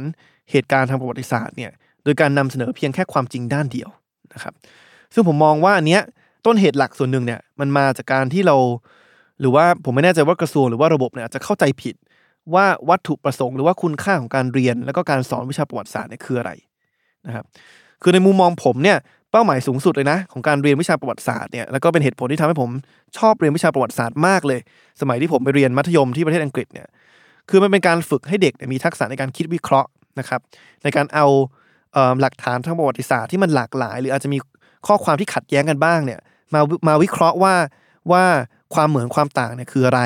อันไหนมีความน่าเชื่อถือมากกว่ากันนะครับซึ่งแน่นอนถ้าเราจะสอนประวัติศาสตร์แบบนี้ได้เนี่ย เราก็จำเป็นครับที่จะต้องให้เด็กเนี่ยได้เข้าถึงชุดข้อมูลที่มันครบถ้วนแล้วก็หลากหลาย ไม่ใช่แค่เข้าถึงชุดข้อมูล ประวัติประวัติศาสตร์ชุดข้อมูลเดียว หรือว่าความเชื่อแบบเดียวนะครับเพื่อที่ว่าให้เด็กสามารถมาเปรียบเทียบแยกแยะ แล้วก็ประเมินความน่าเชื่อถือของแต่ละชุดข้อมูลต่างๆ ได้นะครับแต่ผมมองว่าเป้าหมายของการวางหลักสูตรการสอนประวัติศาสตร์ของโรงเรียนไทยปัจจุบันเนี่ยมันกลับเหมือนกับเป็นการพยายาม จะกล่อมให้เด็กไทยเนี่ยรักชาติแบบผิดๆหรือเปล่านะครับโดยการสอนประวัติศาสตร์ข้างเดียว เอาแต่เรื่องดีๆของประเทศเราเนี่ยมาเล่าให้เด็กๆฟัง โดยที่ไม่ได้เชิญชวนให้เราเนี่ยมาร่วมกันถอดบทเรียน จากความผิดพลาดที่เกิดขึ้นของบรรพบุรุษเราในอดีตนะครับ คือพูดง่ายๆคือในขณะที่โลกสากลเนี่ยเขาพยายามจะบอกว่าคุณค่าของการเรียนวิชาประวัติศาสตร์เนี่ยคือการฝึกให้เด็กเนี่ยวิเคราะห์แยกแยะข้อมูลที่มันหลากหลายเนี่ยเอาหลักฐานทางประวัติศาสตร์หลายหลายรูปแบบหลายชุดความเชื่อมากางดู แล้วก็มาประเมินดูว่าอันไหนมันน่าเชื่อถือกว่ากันเนี่ยซึ่งมันเขามองว่าเป็นทักษะที่สำคัญมากนะครับที่จะ ทำให้พอเด็กเหล่านี้เติบโตขึ้นไปเป็นผู้ใหญ่ของสังคมเนี่ยสามารถมีภูมิคุ้มกันต่อปัญหาอย่างเช่นปัญหาข่าวปลอมหรือว่าเฟกนิวส์ได้ เพราะในที่สุดในการแก้ปัญหาข่าวปลอมเนี่ยมันไม่ใช่การไปเซ็นเซอร์หรอกครับว่าห้ามผลิตห้ามให้เจ้านั้นผลิตข่าว หรือว่าให้ข่าวสารเนี่ยต้องออกมาจากรัฐ เพียงผู้เดียว เพราะว่าการผูกขาดข่าวสารแบบนั้นเนี่ยอันตรายมาก ต่อการที่รัฐเองเนี่ยจะควบคุม ข้อมูลทั้งหมดไว้เลยนะครับให้ให้เผยแพร่แต่ข้อมูลที่เข้าข้างตัวเอง เพราะฉะนั้นการแก้ปัญหาข่าวปลอมเนี่ยคือการสร้างภูมิคุ้มกันครับให้ประชาชนทุกคนเนี่ยไม่ว่าจะมีข่าวปลอมจากจากจากสำนักไหนที่ถูกผลิตออกมาก็ตามเนี่ยประชาชนสามารถเอาเอเรียกว่าหลายชุดข้อมูลเกี่ยวกับเกี่ยวกับเหตุการณ์เหตุการณ์เดียวเนี่ยมาเปรียบเทียบกันได้แล้วก็มาประเมินดูว่าอันไหนมันน่าเชื่อถือ อันไหนมันน่าจะเป็นข่าวปลอมนะครับซึ่งผมว่าทักษะเหล่านี้มันก็ฝึกได้จากห้องเรียนประวัติศาสตร์ แต่มันเหมือนกับว่า ในขณะที่กระแสโลกเป็นแบบนั้นเนี่ยในประเทศไทยเนี่ยเรายังคงการสอนประวัติศาสตร์ที่นำเสนอแต่ชุดข้อมูลด้านเดียวอยู่นะครับมีชุดความเชื่อแบบเดียวที่มาอธิบายเหตุการณ์ทางประวัติศาสตร์สำคัญสคัญๆในแต่ละช่วงอยู่เหมือนเดิมนะครับ ผมว่าการปลูกฝังความคิดแบบนี้มันก็อันตรายต่อคุณค่าหรือว่าค่านิยมประชาธิปไตยเหมือนกัน เพราะมันทำให้เราเนี่ยอยู่ในสังคมที่ผู้นำมักจะหลีกหนีความจริงนะครับ แล้วก็ทำให้ความอายุติธรรมในอดีตหลายอย่างเนี่ย มันไม่ได้ถูกสะสางนะครับตัวอย่างที่ผมว่าเห็นชัดสุดเนี่ยคงหลีกหนีไม่พ้นเหตุการณ์ 6 ตุลา 2519 นะครับที่มีผู้เสียชีวิตในนับ 10 ผู้บาดเจ็บนับร้อยนะครับแต่ถึงแม้โศกนาฏกรรมครั้งนี้จะเป็นเรื่องที่สะเทือนจิตใจ แล้วก็สร้างบาดแผลแก่สังคมอย่างมหาศาลก็ตามเนี่ยแต่กลับมีพื้นที่ในตำราเรียนของเด็กไทยเนี่ยไม่กี่บรรทัดเองนะครับ คือถ้าเอาหนังสือสังคมมากางดูเนะครับหนังสือประวัติศาสตร์ของของหลักสูตรมากางดูเนี่ยจะเห็นว่าให้พื้นที่กับเหตุการณ์ 6 ตุลาเนี่ยน้อยมาก นะครับ อันนี้แหละครับผมมองว่ามันเป็นปัญหาที่เกิดขึ้นเกี่ยวกับการสอนประวัติศาสตร์ในในโรงเรียนไทยที่มันแปลไปเป็นปัญหาของสังคมนะครับ ผมไม่รู้หรอกนะครับว่าในอนาคตเนี่ยหนังสือเรียนวิชาประวัติศาสตร์ที่ถูกเขียนโดยกระทรวงศึกษา จะเขียนเกี่ยวกับเหตุการณ์บ้านเมืองหรือว่าเหตุการณ์ทางการเมืองณปัจจุบันอย่างไร แต่ผมก็หวังว่านับพอถึงวันนั้นแล้วเนี่ย เราจะกล้าสอนประวัติศาสตร์โดยการพูดความจริงสักทีนะครับแล้วก็ตราบใดที่ที่ในปีพศ 2563 เนี่ยเรายังอยู่ภายใต้รัฐธรรมนูญฉบับ 2560 ที่ให้อำนาจสว 250 คนจากการแต่งตั้งเนี่ยมาร่วมเลือกนายกรัฐมนตรีกับสส500 คนที่มาจากการเลือกตั้งเนี่ยผมก็หวังว่าหนังสือเล่มนั้นจะไม่เขียนนะครับ ว่าในยุคสมัยปีพศ 2563 เนี่ยประเทศไทยปกครองด้วยระบอบประชาธิปไตยเพราะมันไม่ใช่ความจริงนะครับเพราะฉะนั้นอันนี้นะครับก็เป็นอีกค่านิยม ในโรงเรียนอีกค่านิยมหนึ่งซึ่งผมมองว่ามันสวนทางกับค่านิยมที่ควรจะเป็นในสังคมที่เป็นประชาธิปไตยนะครับ เพราะฉะนั้นทั้งหมดนี้แหละครับ ก็เป็นเรียกว่าค่านิยม 6 ประการในโรงเรียน ที่ผมมองว่ามันได้สร้างปัญหาต่อระบบการศึกษา ต่อบรรยากาศการเรียนในโรงเรียน ปลูกฝังค่านิยมที่ไม่เป็นประชาธิปไตยในโรงเรียน และก็แปลสภาพ ถ้าเราไม่ระมัดระวังนะครับ อาจจะมีโอกาสแปลสภาพมาเป็นการกำหนดค่านิยม หรือว่าวัฒนธรรมที่ไม่เป็นประชาธิปไตย นอกจากรั้วของโรงเรียนด้วยนะครับถ้ามาทวนกันอีกรอบหนึ่งเนาะคำว่า school S คือ single answer หรือว่าการพยายามจะยัดเยียดว่าทุกคำถามเนี่ยมีคำตอบแล้วก็เส้นทางเดียวที่ถูกต้อง C คือปัญหาเรื่องของ corruption ที่เกิดขึ้นตั้งแต่ในรั้วของโรงเรียน H คือปัญหา hierarchy หรือว่าการแบ่งลำดับชนชั้น หรือว่าความเหลื่อมล้ำทั้งระหว่างโรงเรียนกันเอง แล้วก็ภายในโรงเรียนระหว่างคุณครูกับนักเรียนนะครับตัวตัวแรกนะครับคือคำว่า order นะครับหรือว่าหรือว่าการพยายามจะปลูกฝังว่าการเป็นนักเรียนที่ดีเนี่ย ต้องเป็นเด็กที่ที่น่ารักเชื่อฟังอย่างเดียวไม่ตั้งคำถามนะครับ ซึ่งมันอาจจะแปลมาเป็นการที่ทำให้ประชาชนหลายคนเนี่ยไม่กล้าตั้งคำถามกับผู้มีอำนาจนะครับโอตัวที่ 2 คือคำว่า outdated นะครับก็คือการมีกฎระเบียบหรือว่าค่านิยมบางอย่างที่ล้าหลังนะครับแล้วก็ไม่ปรับทันกับยุคสมัย ตัว L ตัวสุดท้ายนะครับคือคำว่า limited truth หรือว่าความจริงข้างเดียวนะครับ ซึ่งหมายถึงการสอนหรือว่าการเขียนประวัติศาสตร์ จากชุดความเชื่อหรือว่าชุดข้อมูลด้านเดียวเท่านั้น โดยที่ไม่เปิดโอกาสให้คนนั้นสามารถเข้าถึง ชุดข้อมูลที่หลากหลาย แล้วก็มาพิจารณาด้วยวิจารณญาณของตัวเองนะครับ ว่าอันไหนเป็นชุดข้อมูลที่น่าเชื่อถือมากกว่ากันนะครับ เพราะฉะนั้นก็เลยกลับมาโจทย์ดั้งเดิมแล้วครับ ที่เราโจหัวไว้วันนี้ว่าถ้าได้รัฐธรรมนูญที่เป็นประชาธิปไตยสมบูรณ์แบบแล้วเนี่ยประเทศเราจะเป็นประชาธิปไตยทันทีเลยหรือเปล่านะครับคำตอบของผมก็คือ จำเป็นแต่ไม่เพียงพอนะครับนั่นหมายความว่าการได้รัฐมนูญที่เป็นประชาธิปไตยเนี่ยมีความจำเป็น แต่ว่าก็ไม่เพียงพอ เพราะว่านอกจากมิติของการสร้างระบบที่เป็นประชาธิปไตยแล้วเนี่ยเราจำเป็นต้องปลูกฝังค่านิยม วัฒนธรรม ให้สอดรับกับค่านิยมแล้วก็วัฒนธรรมประชาธิปไตยด้วยนะครับซึ่งสิ่งเหล่านี้เนี่ยผมว่ามันเริ่มปลูกฝังได้ตั้งแต่ในรั้วของโรงเรียนนะครับเพราะฉะนั้นตราบใดที่ปัญหาเหล่านี้เนี่ยที่ผมเล่ามาเนี่ยยังไม่ถูกแก้ไขในรั้วของโรงเรียนเนี่ย ผมว่าก็มีความเป็นไปได้ยากที่สังคมเราเนี่ยจะมีประชาชนทุกคนในประเทศที่เชื่อมั่นสนับสนุนและก็พร้อมจะดำเนินชีวิตตามค่านิยมของประชาธิปไตยอย่างแท้จริงนะครับท้ายสุดแล้วเนี่ยถ้าเราอยากมีประเทศที่มีประชาธิปไตยที่สมบูรณ์แบบเนี่ยการมีรัฐธรรมนูญที่เป็นประชาธิปไตยอย่างเดียวไม่เพียงพอ แต่เราต้องเห็นถึงค่านิยมประชาธิปไตยที่ที่เบ่งบานในทุกทุกพื้นที่ทุกตารางเมตรของประเทศเราเลย ไม่ว่าจะในรั้วของโรงเรียน ไม่ว่าจะในที่ทำงาน หรือว่า อาจจะเป็นในที่บ้านของเราก็ตามนะครับ เพราะฉะนั้นอันนี้แหละครับก็เป็นบทสรุปของหัวข้อหรือว่าหรือว่าหรือว่าบทสนทนาของพอดแคสต์ในตอนนี้นะครับว่าถ้าเราอยากวัดความเป็นประชาธิปไตยของประเทศใดประเทศหนึ่งเนี่ยเราจะวัดจากอะไรได้บ้างนะครับวันนี้ก็คงประมาณเท่านี้นะครับแล้วก็ใครก็ตามที่อาจจะสนใจประเด็นอื่นเรื่องของรัฐธรรมนูญนะครับหรือว่าเรื่องของอวิวัฒนาการของประชาธิปไตยไทยนะครับก็สามารถติดตาม รายการพอดแคสต์ของผมได้นะครับ Pro and Constitution รัฐธรรมนูญไทยดีไซน์ได้นะครับ กับผมไอติมพริตวัชรสิทธิ์นะครับ ก็ติดตามได้ทุกวันพุธทุกช่องทางของ s ซ l m o n Podcast วันนี้ขออนุญาตลาไปก่อนครับ สวัสดีครับ